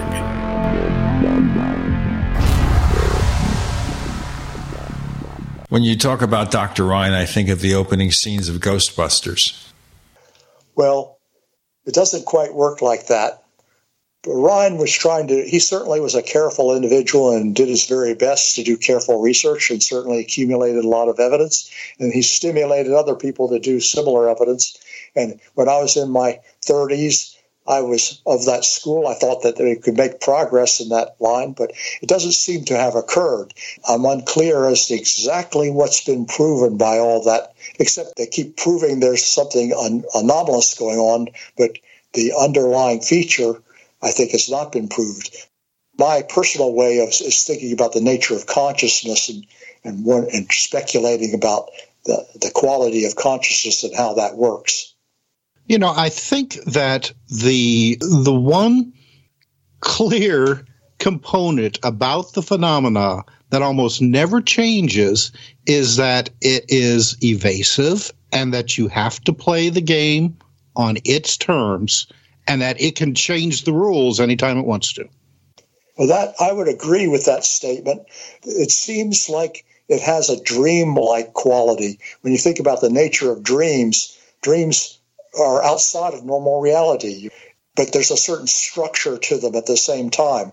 And so if we make a list of all the features of dreams, dreams are far more anomalous than a paranormal phenomena.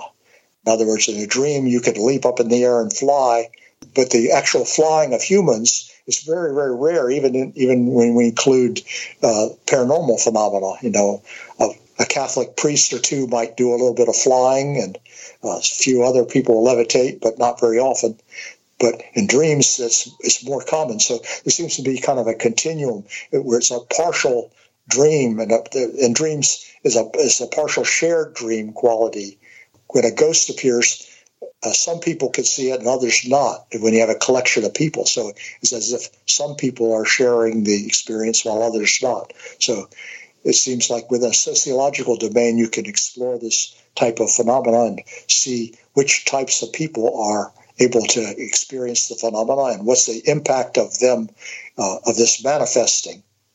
My theory is that a lot of this has to do with uh, uh, psychosomatic healing like the belief has very powerful health benefits. So if you believe in the phenomena, that gives you the, the potential to uh, engage in shamanic uh, ritual and something like that, which provides these health benefits. People who participate benefit through psychosomatic healing.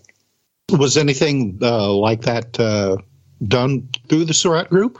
Oh yes, they did a lot of healings, mm-hmm. and and some of them were uh, hard it had a funny characteristic, and people would be aware. They uh, they would feel uh, the symptom would go away immediately while the session was going on, but then it would come back.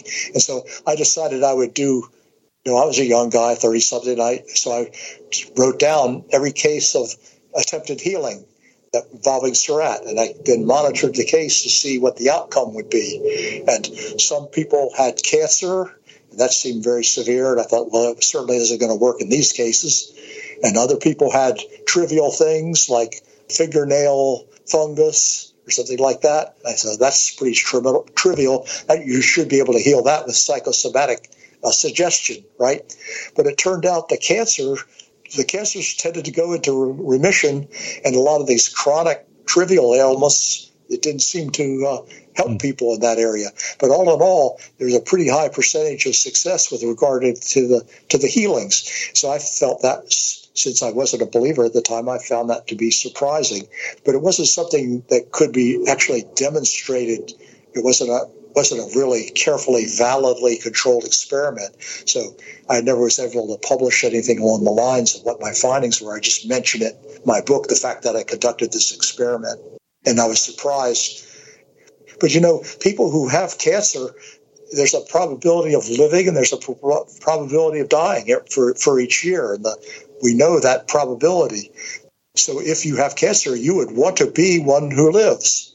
So the, the idea of turning towards a spiritual healer is, is seemingly, folklore tells us that that often or that can be effective. I don't know how often it's effective, but it would to to have a proper attitude would probably increase your survival rate.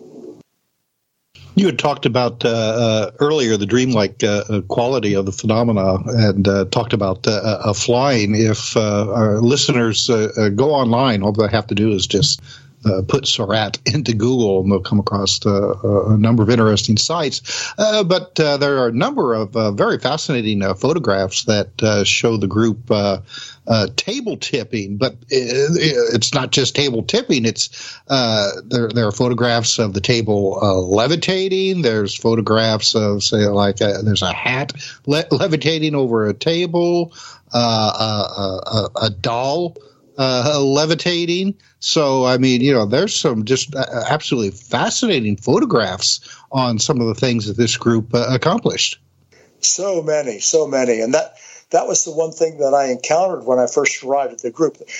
A lot of people had scrapbooks, and they when I visit them at their house, they bring out the scrapbook and then show me all these photographs of levitating objects. It, it was, uh, and they would tell stories to, to, support it. And the levitating object would occur at the same time that an earthquake uh, effect would occur. The whole room would shake, and then they had raps, and uh, they would communicate with the deceased people, and uh, they would oh, so many, many different unusual types of phenomena. Apports would appear, objects would appear uh, in the room. A very, very robust phenomenon. There's also a, a, a, really good photograph that was uh, uh, taking, taken uh, involving an entity that uh, called itself uh, Myra or uh, Miss Myra Kavanaugh of Alton, Illinois. Are you familiar with that one? Oh, very familiar.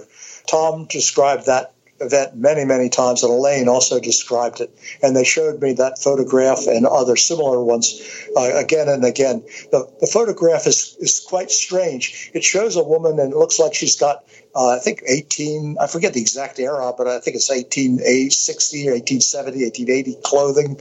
And she's sitting in a field, and you can see the shadows of the trees but she's not casting a shadow. And now this photograph was taken in the middle of the night, so if you if you believe uh, Tom Richards, then something very very strange is going on. But even the whole thing is is a kind of an unusual, quite an unusual event. It would be difficult to, to stage. I guess I guess with modern technology, you could erase a person's shadow. I suppose. Yeah, but this photograph was taken when you know you you still have to have a dark room in order to yes. do any uh, photographic manipulations. You can't just put it on Photoshop now. Then, well, there's kind of a puzzlement now. I've talked to Tom many, many times about that photograph, and in his writing, he doesn't he doesn't reveal the fact that he was in trance while this was going on, and I, and Elaine took the photograph, and uh, because I think he's I think he's embarrassed. He doesn't want to, he doesn't want people to think he was a medium, but but he did go in trance, not frequently, and as time went on, it became less and less. But but he did sometimes go into trance, and so he would do things which he was not aware of, and so so so it made for a kind of a strange portrayal because he wasn't really aware of what was going on but it, but it was apparently a story which was presented to him because the photograph exists and his wife would tell him what happened. So, do you think that um, do you think that Tom played a significant role in all this. I mean, I know he wasn't there right from the very beginning, but you know, uh, during during the majority of this and the times that that you were there, uh, you know, he seems to be a like a key component to uh, the activity. We've yes. got more to come, and we'll get that answer from Jim on the other side with not that other side, folks, with Jim and Tim and Gene. You're in the Paracast.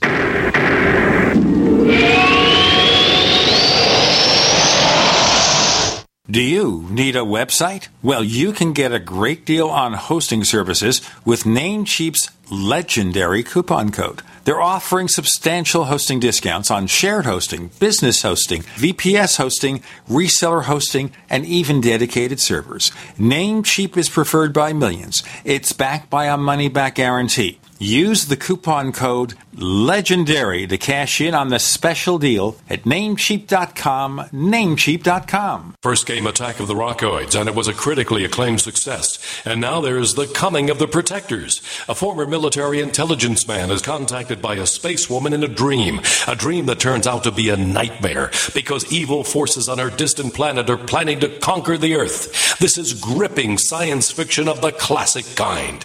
Attack of the Rockoids and The Coming of the Protectors. Find out more at rockoids.com. That's rockoids, R O C K O I D S.com. If you're like most Americans, you're pretty much in disbelief with what's going on in the world. As we all know, global problems are having local consequences. Too many of them. And if the peanut butter really hits the fan, are you ready? Grocery store supply chains are only as strong as their weakest link. Don't wait for them to break. Now's the time to secure emergency food for everyone in your family. My Patriot Supply is America's largest preparedness company. Our specially packaged and delicious food stays fresh for up to 25 years in storage. It'll be there when you need it. Go to mypatriotsupply.com and pick up several emergency food kits. There are a dozen different sizes that average over 2,000 calories per day. Our food kits will ship quickly and discreetly to your door. Having food storage in your home beats government food lines hands down. Go to mypatriotsupply.com today and prepare for what's coming. mypatriotsupply.com. GCN's policy is open forum avoiding censorship. Defense costs for words spoken outside of our control supersede the ability to deliver voices to this important talk platform.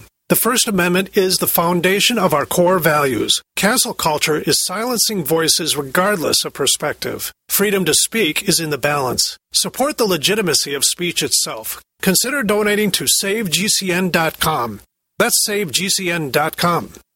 Taheebo Tea Club's original Pure Pau d'Arco Super Tea helps build red corpuscles in the blood, which carry oxygen to our organs and cells. Our organs and cells need oxygen to regenerate themselves. The immune system needs oxygen to develop, and cancer dies in oxygen. So the tea is great for healthy people because it helps build the immune system, and it can truly be miraculous for someone fighting a potentially life-threatening disease due to an infection, diabetes, or cancer. The tea is also organic and naturally caffeine free. A one pound package of tea is $49.95, which includes shipping. To order, please visit shopsupertea.com. The first word is shop spelled S-H-O-P, then the word super and then the word tea. The complete website is shopsupertea.com or call us at 818-984-6100 Monday through Saturday 9 a.m. to 5 p.m. California time. That's 818-984-6100. ShopSuperTea.com. Cancer categorizes over 100 diseases. Though we do not diagnose, treat, or cure cancer, GCN team is offering the Clemson University study where there was up to a 95% reduction in cancerous cells when exposed to a plant derived mineral supplement. If you or a loved one are searching for answers to this horrifying disease, come to GCNteam.com or call 877 878 4203. We'll email you a copy for free. That's 877 878 4203. We'd like to hear from you. If you have a comment or question about the Paracast, send it to news at theparacast.com. That's news at theparacast.com. And don't forget to visit our famous Paracast community forums at forum.theparacast.com. This is the other side, but not of reality, not the afterlife. This is the Paracast. Tim Swartz and our special guest this week is Jim McClenon, and we're talking about their efforts to explore the universe of the paranormal. Now, those who are involved in groups such as this, do they cover any particular age spectrum or what? I mean, can teenagers get involved? Oh, most definitely, yes. Now, the SORRATs were a little bit concerned. They didn't want young children to be involved because then they would talk to their, their schoolmates, and there's a they they experience a very powerful stigma associated with this. And the Richards were very careful not to tell the people at their church what they were doing because there's a, there's a huge percentage of the society who just can't seem to understand this kind of thing. So yes, and in fact, I think teenagers are particularly prone to this. Uh, the, they're highly there's a period of life where this dissociative capacity is at a high stage. So, a, a, good way to experience phenomena would be to have a bunch of teenagers go out together, men, boys, and girls together. They go to a haunted house, probably bring some marijuana, some alcohol, and bang, they'll probably a ghost will come and visit them. That's a folklore story, but and when I collect folklore stories, that's a that's a common thing that happens. But I don't know that it's really all that good for them. It'd be better to have a kind of a, some kind of structure around it. The SORRATs had all different age groups. Now, the original SORRAT group with Tom and Elaine, as he grew older and older, Ivan, their son, became more of a central figure, and his college friends were participants, and they started getting very robust phenomena. So, yes, it's an intergenerational thing. Previously, you asked to what degree was Tom Richards the source, and a lot of people regarded him as like a polar poltergeist center of the phenomena. That was kind of my observation. I never observed the table moving about unless his fingers were touching. Hmm. But I think that might have been my predisposition. I'm not sure. There are other people who could get phenomena on their own and did often. Whenever they were in a group, the group experienced phenomena. So there's other people besides Tom that were able to do this, but Tom was the one who was most oriented towards scientific investigation. And so he organized the groups and he and Ed Cox worked to try to gain an understanding of this and to try to do the best they could. But it didn't work out as far as keeping the parapsychological attraction because the parapsychologists wanted to increase, keep increasing the controls tighter and tighter, and they brought in a research group from St. Louis. And they didn't seem to have, the research group didn't seem to have an understanding of the need for rapport. And without that rapport, they didn't get very good results. So they wrote a famous paper, which they refer to as a failure to replicate. And the parapsychologists gave up on the case because it couldn't it couldn't manifest under the conditions which they desired, which apparently involved not having the proper rapport. Okay, is the rapport factor is that a collective belief or what? I'm not sure. Now, it's something I could feel present in that room as Skyrim, but as time passed, it seemed like there was a lot of friction even within the group. So the rapport probably wasn't as high later on, but the phenomena wasn't as high later on also. So rapport is something that people feel in harmony with each other. When you refer to friction within the group, does that mean that you've had many changes of memberships over the years? Oh, they oh, there is always continually change of membership. Yes, people come and go, and there's a a segment of the group that's very interested in communicating with their dearly departed loved ones. That's what they really wanted. And they excluded Cox. They wouldn't allow him to attend their sessions because he he was disruptive of that, dismissive of it. So there's there were uh, factions, I guess you might say, but it wasn't it wasn't like they were antagonistic, but different orientations. But the way you describe it, it cannot be done with a large group of people, can it? Well, there were sessions I was not present, but in the early sessions, apparently there was a session where there were 50 people present, but it was somewhat disorganized, and not everyone's close in and able, to, you know, it makes for just a chaotic situation. I've been present during sessions where there are 18 people, but it's too many. It's perhaps too many. And I, I did a careful analysis, and the, the actual highest level of phenomena seemed to be Tom and Elaine Richards when they were alone. They seemed to have the most robust phenomena. So it seemed to be a matter of having people who don't seem to thwart the phenomena. That seemed to be an important factor. And so certain people seem to reduce the phenomena. Other people were facilitative of the phenomena. Now, I'm going to have to, I've got better, I'm basing my analysis on uh, the, the data that I had about five years ago or six years ago. Now I've got a more complete set of Tom's notes. So someday, maybe a few years from now, I'll have another more complete analysis. But I'm pretty sure it'll support that hypothesis that certain people facilitate the phenomena and other people thwart the phenomena. Most of us probably don't have much effect one way or the other. And a lot of it depends on what you've experienced. If you've seen something, then that increases your probability of being able to see it again. Now, I notice in your Appendix B, it's a do-it-yourself guide of some sort. What does that entail? Well, there were a lot of writing about that back then, you know, 20 years ago or so. The Batcheldor phenomena, Batcheldor organized group, Kenneth Gap Batcheldor. Then there's the Philip group, a group in Toronto. They organized a group and they got uh, simulated spiritualist phenomena with a with a fictitious spirit. So uh, groups would get together, they all put their hands on the table, and then they think if they just relax and they meet regularly every week, that then the phenomena will manifest. So the thought was that this would be a good way of getting paranormal phenomena. Now, I tried organizing groups again and again. I probably tried about four different times to organize groups, and I and I over the decades, and I was not particularly successful. So I wrote that do-it-yourself thing based on other people's thoughts. And that was my thinking at the time of writing that. Most of that manuscript was written about 20 years ago, and then I couldn't find a publisher. Now, here we are, the year 2022, I think uh, having a person who is very open and has had powerful experiences is probably a key factor. I think rapport is probably important, but it's also important to have a person who has had many powerful experiences. That that seems to be a kind of like open a pathway for the phenomena to occur, and then once it starts occurring, then you're on your way. You could go somewhere with it.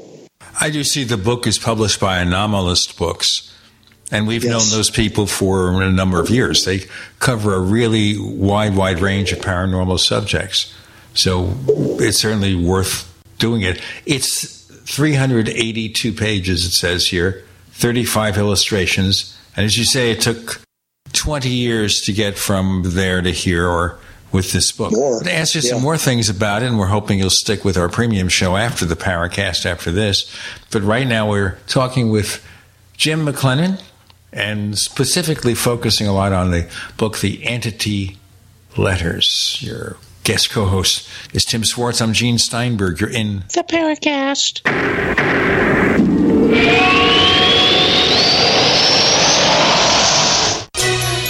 Thank you for listening to GCN. Visit GCNlive.com today. What if you could cut your heating bills this winter with your existing wood burning fireplace and not spend thousands doing it? You can with Great Wall of Fire fireplace grates. Our U.S. patented made in America wall of fire grates increase fireplace efficiency, eliminate fireplace smoke problems, and come with a 30 day money back guarantee. See our grates in action and get free shipping from walloffire.com or call 800 274 7364. Fireplace heat without fireplace smoke. Walloffire.com. Silver has always been nature's very own antibiotic, and only one system allows you to generate an endless supply of natural silver solutions. SilverLungs.com. You'll find no wild claims or pseudoscience, just a lifetime of nano-sized pure silver solutions. The Silver Lungs generator allows you to make your own, so stop paying for silver solutions. The unique lung delivery system targets respiratory infections where other silver solutions simply cannot reach. See the Silver Lungs generator and lung delivery system at SilverLungs.com. That's SilverLungs.com.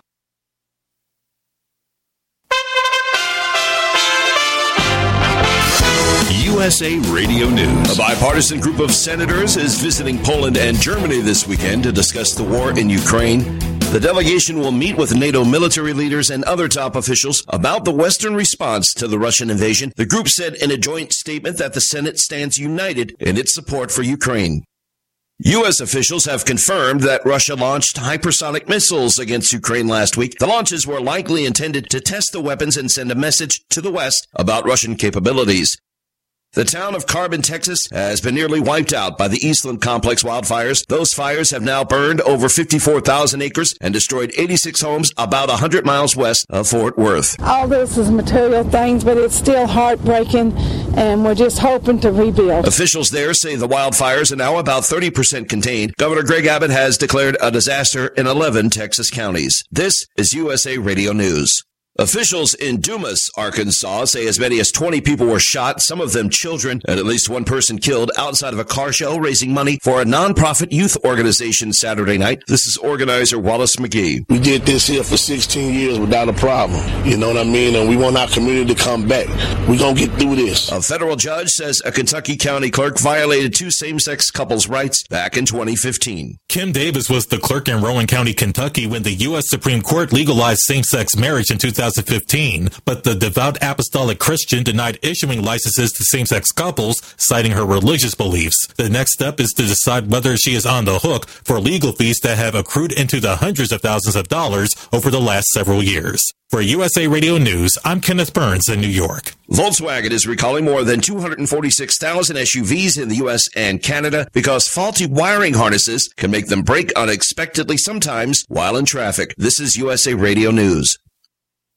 Jake was in big trouble with the IRS. He owed how much? 92 thousand dollars. Ouch! And the IRS left no room for Jake to breathe. They put a lien on my house, took all the money out of my bank account, took money out of my paychecks. So it was a nightmare. He needed help fast. I figured that all these companies were the same until I called federal tax management. You could just tell they knew what they were talking about. Right then and there, I felt like I had some hope. Stop the liens, levies, and garnishments fast and qualify for one of several special IRS programs that could reduce or even eliminate your tax debt. So, how'd it go for Jake? They did what they said they would do. They came through for me. I ended up saving an unbelievable amount. I was so jazzed. I was extremely happy. If you owe more than $10,000 in back taxes, take Jake's advice. Give Federal Tax Management a phone call. If they help me, they can help anybody. Call the Federal Tax Management Hotline now. 800 503 8625. 800 503 8625. 800 503 8625.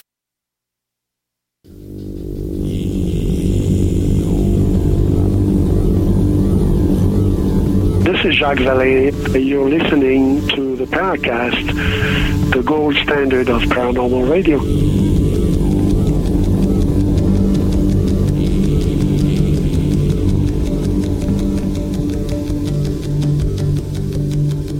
Now he's being taken up by an entity.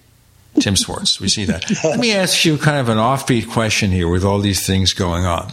Contacting strange entities. Have you guys looked into possible UFO abductions? Well, I certainly read about it, and there's a certain segment of the population who feels like they've had uh, personal contacts with UFOs. And I have uh, Masuaki Kiyota, an old, a friend of mine from way back. He's a metal bender living in Japan. He has had kind of contacts. I don't think he's been abducted, but he feels like he's had UFO contacts. So that seems to be a, a way the the phenomenon manifests. It seems to be something that that people have. Now, it seems to me that if you were going to choose a kind of experience, it probably would be better not to choose UFO contacts and being abducted because there's a lot of negative experiences. A lot of times it's, it's negative, seemingly troubling, and they have missing time, and, and there's it's not so much fun.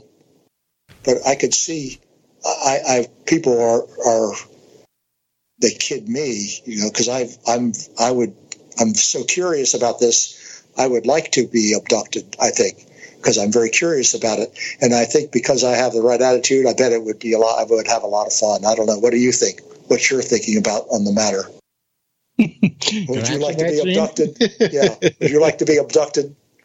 Uh, I don't know about Gene, but uh, yeah, no, that's not something that I would consider a highlight in my life. well, you see, it could be if they were really friendly UFO people, you know, have a good time, really party it up, you know, and you have the situation in UFO contacts where we're told the Space Brothers care about us. They really care about us.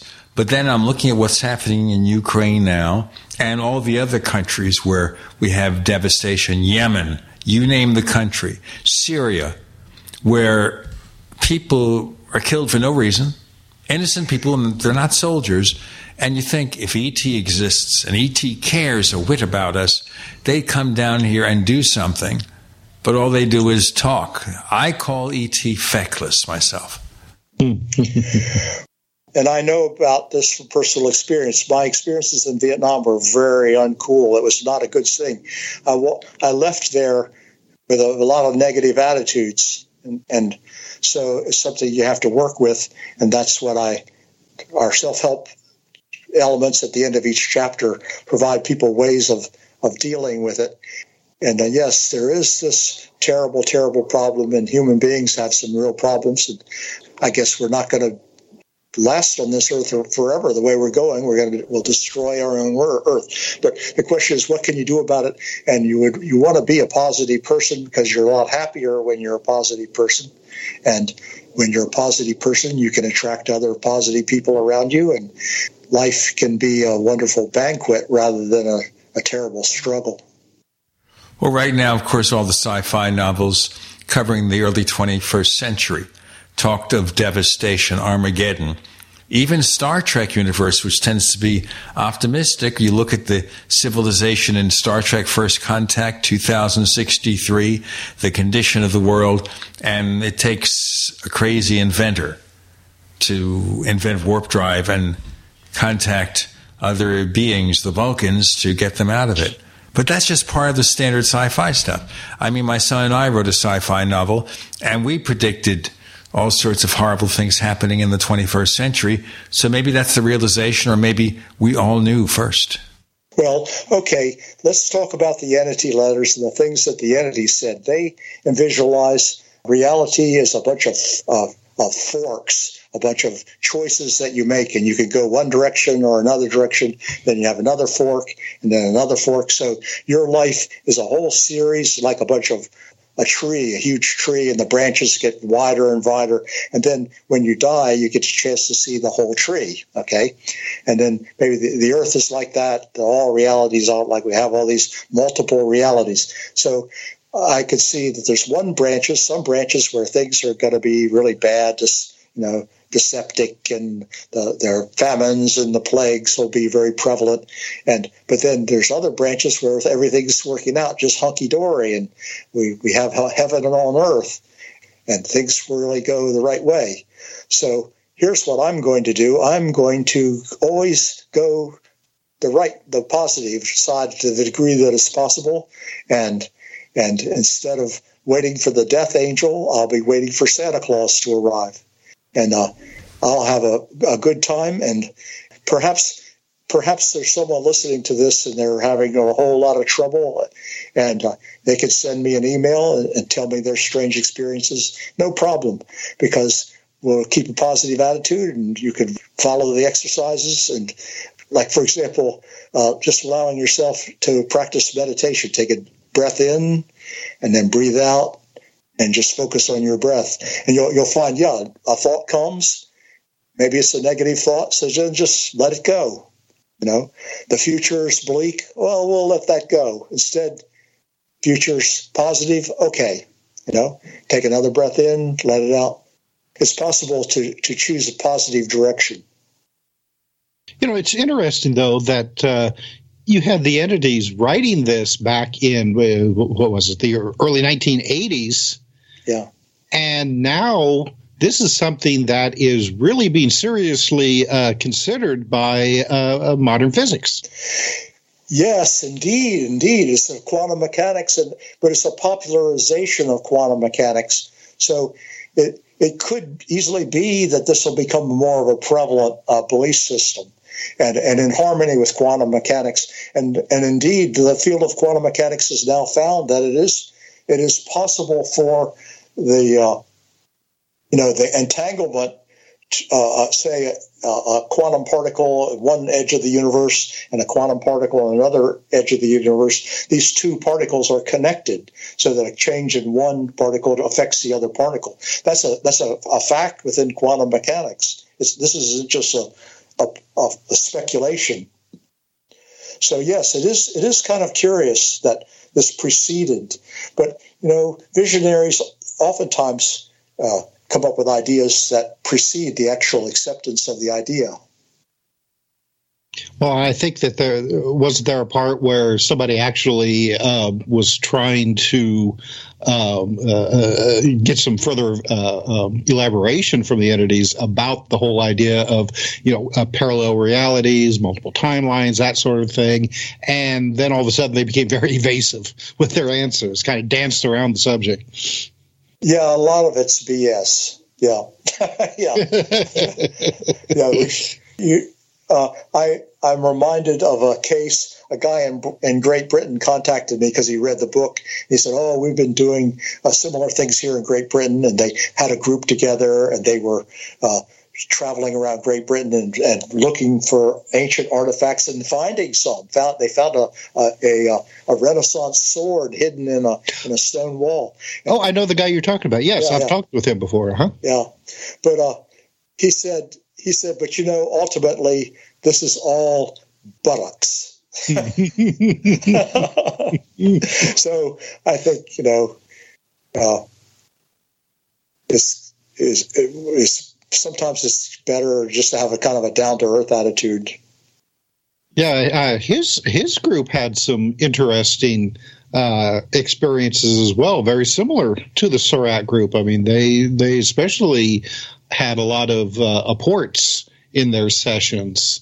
Uh, yeah. Now the the book, if I remember correctly, one book is I think it's called The Green Stone. Am I correct so, about that? Yeah, that's correct. Yes. Yeah. I don't know if it's been published in the U.S. though. I think it's just. Yes, it's hard to get a hold of. Uh, but yeah, they had unusual experience, and they found a, a sword in a stone wall, and this, and it was a, had to do with uh, uh, Mary, Queen of Scots, I think, or something like that. We've got more with Jim, more with Gene, more with Tim. A lot of things to talk about. You're in the Paracast.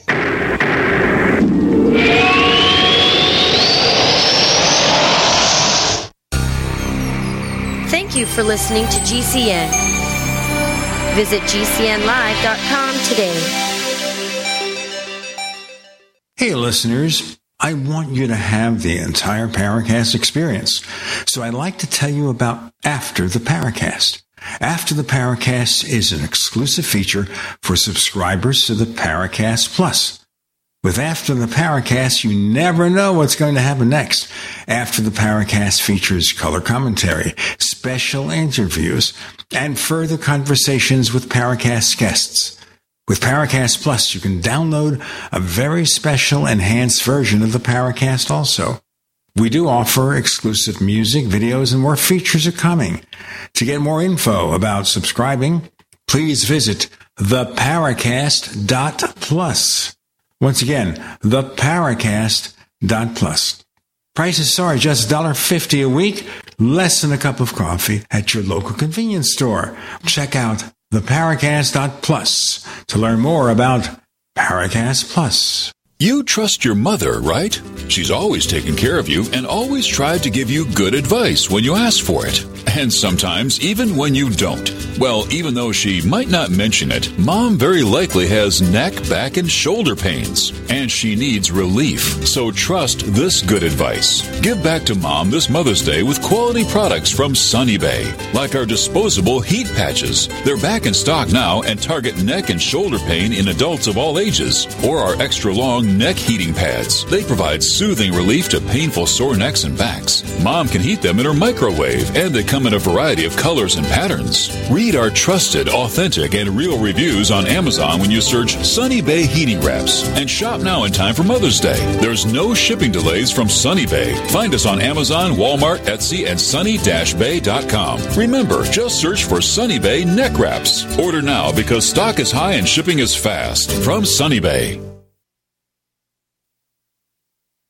Stop aging now. Restore those joints. Boost your strength. Because it's official. NutriMedical has released the most exciting, powerful anti-aging supplement on the market. Dr. Bill Deagle's Red Deer Velvet DR has been approved by the U.S. Patent Office. Imagine stem cell rejuvenation all in one capsule without huge expense. Dr. Bill MD discovered that as an unborn baby grows in the mother's womb, he or she does not deteriorate or physically age. Red Deer Velvet DR, like the uterus, provides 300 biomolecules and six hormones protected in one special DR Capsule that delivers lipid packages directly into your circulation. This patented technology bypasses the stomach and is released into the small bowel unaltered by digestive enzymes and stomach acid. Remember, Red Deer Velvet DR. Improve endurance, stimulate your immune system, increase learning ability, and even improve sexual libido with Red Deer Velvet DR. Click NutriMedical.com. That's N-U-T-R-I Medical.com. Or call toll free 888-212-8871 and get on the road to a newer, rejuvenated, happier you.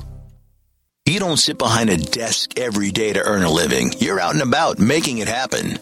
And sometimes you get a little bit behind on your paperwork, you know, like bookkeeping and paying your taxes. It's easy to get behind on paying your taxes. It happens to the best of us. And you know what happens next. The big bad IRS comes knocking on your door. And when that happens, you need to call the good old boys at the tax doctor. Let them do what they do best. Deal and negotiate with the IRS so you pay the lowest you can in back taxes that the law allows. We are a 100% US based company and we've saved our clients millions over the years in back taxes. If you owe $10,000 or more in back taxes, call my friends right now at the Tax Doctor and learn more. 800 507 3137. 800 507 3137. 800 507 3137. That's 800 507 3137. This is Leslie Kean, and I'm with the Coalition for Freedom of Information, and you are listening to the Paracast.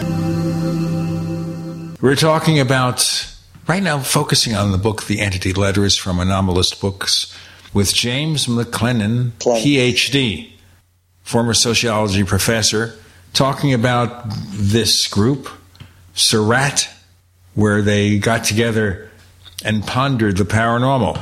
Now, how many groups like this are there? There might be a lot with only a few people in each, right? Well, there's a lot of spiritualist groups that I've encountered, and so people are, are going that direction. There, I think they're sprinkled a lot of different places. Of course, I'm looking for ones that are have real robust phenomena, and every now and then people come up to me and they say this happened or that happened. So I, I think there are people who have a somewhat robust phenomena, but there seems to be limitations on the phenomena. You know, that it isn't something that manifests on demand. You can't just bring it about, say, here. Well, so here's been my experience in recent years. We have scientifically organized groups, such as the Kenneth Batcheldor's group, where they did table tipping and they attributed it to the consciousness of the people in the group. And we have the Philip group experiment where they attribute it to some a fictitious spirit. Now, these would be experiments which theoretically could be replicated. I've been trying to put together groups, but I can't get the people to agree about what they want to have happen because we have spiritualists and they want to contact with the spirits and we have people who are familiar with the paranormal psychical research literature and they would like to replicate the Philip group and the two can't get together and people in this society right now are having trouble agreeing about almost anything. And some people are tell us that the virus is not something you have to worry about. And other people say oh yeah we've got to put on our mask and we got to get vaccinated yeah, but that's a matter of fact versus fiction. It's not a matter of having opinions. There is objective fact that we're talking about. Masks do have a certain degree of protection, and the fact that vaccines have a certain proven degree of protection. And whether you believe a fact or not doesn't change the fact. You're entitled to your opinion, but not to your fact. But in terms of something as ephemeral as spiritualistic phenomena, all bets are off but it makes for arguments within the group. So people are spending their time arguing rather than focusing their mind on. They can't agree about that. How can they possibly agree about what they should focus their mind on? Like I was trying to get the people to pick some particular focus of attention. Like, for example, uh, Saint Simon, a, a, Guatemalan saint, or Saint Francis, uh, maybe a Catholic saint. We'll all focus our mind on that. But they can't seem to resonate. No one can't, can't seem to agree on what to focus their mind on. So now I just use the term the entities. Okay, well, let's try and just focus on the entities, whatever they are. But that doesn't have the same emotional resonance as a collective focus, which you get in, say, a shamanic society where everyone's, you know, they close off the teepee and the teepee tents shake and they get the proper spirits coming and they can communicate and find out which way to go to find the buffalo, you know. I mean, you have some kind of objective. We seem to lack the social cohesiveness that might be necessary to really get the phenomena to manifest. You're also implying the phenomena is subjective that it, it, depends very much on your perceptions of reality. If you perceive well, things to be a certain way, that's what you get. If you perceive it in a different way, you get that instead? I don't know about that. I'm not sure. We've been meeting online for a number of months, actually, a number of years now. The very first session, this woman who was participating in her group, a plague mask, which was a souvenir that she bought in Venice, came flying off a mantle and fell onto the floor during our meeting. I was thinking, well, we'll have to wait for months and months and then we'll get some phenomena. The phenomena started manifesting almost from the beginning. So that violates my assumption. I thought it would take a long time. I thought that we needed to develop rapport. I mean, I'm calling this group Society for Research on Rapport and Telekinesis. Maybe even that assumption isn't necessarily true. I don't know. But that phenomena, that plague mass falling, that preceded this virus, which spread all over the world. So it seemed like a precursor of it, uh, an omen of it, in a way. I would think here that if anyone's capable of predicting the future, that would be something. They yeah. can predict a future event just like before 9 11. People had some kind of feeling of dread, and I've talked often about my experiences when the wife and I, and my son, the visit to the World Trade Center about six weeks before 9 11, and there was an escalator taking you to the top level. I couldn't go up that level. I was just scared to death. I just had to sit down in the coffee shop beneath it and just pray that they get down so I could leave the building. I did not feel comfortable until I left that building. So that's the kind of story I've been spending my life writing down people's stories like that. That would be a story. It's like a pre a precognition, but at the same time, the precognition didn't allow you to publish a warning saying, "Please don't go to the World Trade Center on such and such a day." You know, the the information is very rarely is specific enough to have an impact on us. Imprecise, certainly, definitely yeah. imprecise. You yeah. felt you need to get away from there, but you didn't know why. Now, maybe if I had a different way of looking at it, I could have figured out that there's going to be some horrific event in well, a few weeks hence, but no, I just wanted to get out of there and I didn't stop to think logically yeah, there seems to be, and there's, there's, you know, if you look in the Old Testament, the prophets were always warning of the impending problem. If you don't behave yourself, something bad will happen. And then if you wait long enough, and it tends not to be very long, something bad does happen. So that's something we can pretty much count on. And the people who warn us about it, they serve. They, there's a kind of service about that. They, are serving the society, but. Uh, my own particular orientation, when people warn me about the demons and the demonic forces, I feel that I have I'm kind of protected. I feel like uh, for some reason, I guess I really haven't done that enough bad things. Really, you know, I don't feel, you know. right, but then the belief in demonic forces doesn't necessarily depend on your belief structure that you haven't led a good life. You might just well, believe in that particular thing. Like some people believe in UFOs being demonic, but that's their yes. belief, and it doesn't mean yeah. they are. Here's been my experience. Certain people have had uh, experiences, and that causes them to believe in the demonic forces. I mean, they have a rational basis for their belief because they've had experiences of it. That's a process that I keep encountering uh, people who have seen something. Of course, they believe in it. It makes sense for them to believe in it. Some people have had had very negative experiences. Here, I'll tell a quick story about my work in the psychiatric hospital. There was a guy who came in and he had a demon inside of him, and he had had it for seven years. This demon, and he would plan to commit suicide. And so they had brought him into a psychiatric hospital, and I have to do a lot of paperwork, so I was interviewing interviewing him, and he was telling me that he was going to get out eventually, and as soon as he got out, he was going to commit suicide. I care about the people. And so I said, well, please don't commit suicide here in the hospital because that'll really cause a lot of paperwork. You know, that's going to be, and you're really going to harm, it'll make it really bad for me. Well, to make a long story short, I talked him into taking his meds and I talked him into believing in this one psychiatrist. The psychiatrist gave him, prescribed the medicine. He took the medicine, the, the voices went away. Jim McClenon, can you tell us where do we find more information about you? Well, I've got a website, jamesmcclenon.com, and I've got a YouTube channel having to do with James McClenon YouTube channel, and then you can find uh, the mini lab films about SORRAT there, and you can see objects move around inside the sealed container and come out through the surface and everything, and see pens writing letters. Hey, you can find us on Twitter if you look for the Paracast. Find us on Facebook. Also, the Paracast. Find our branded merchandise at the Paracast.shop, the Paracast.shop with the logos and the t-shirts. Check out the Paracast.plus for our premium show. The premium show consists of several parts. The major ones, of course, this show free of the network ads, and the exclusive after the Paracast podcast, where Jim will return for further discussions. For more information, go to the Paracast.plus special offer while it lasts. Use the coupon code UFO20, UFO20, to get a 20% discount on lifetime and five year subscriptions. The Paracast dot plus. Jim McClenon, thank you so much for joining us on the Paracast. Thanks for having me.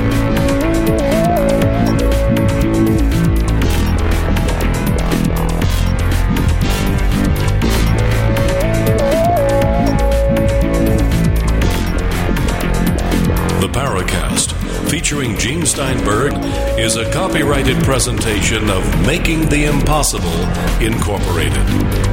Tune in next week for a new adventure in The Paracast.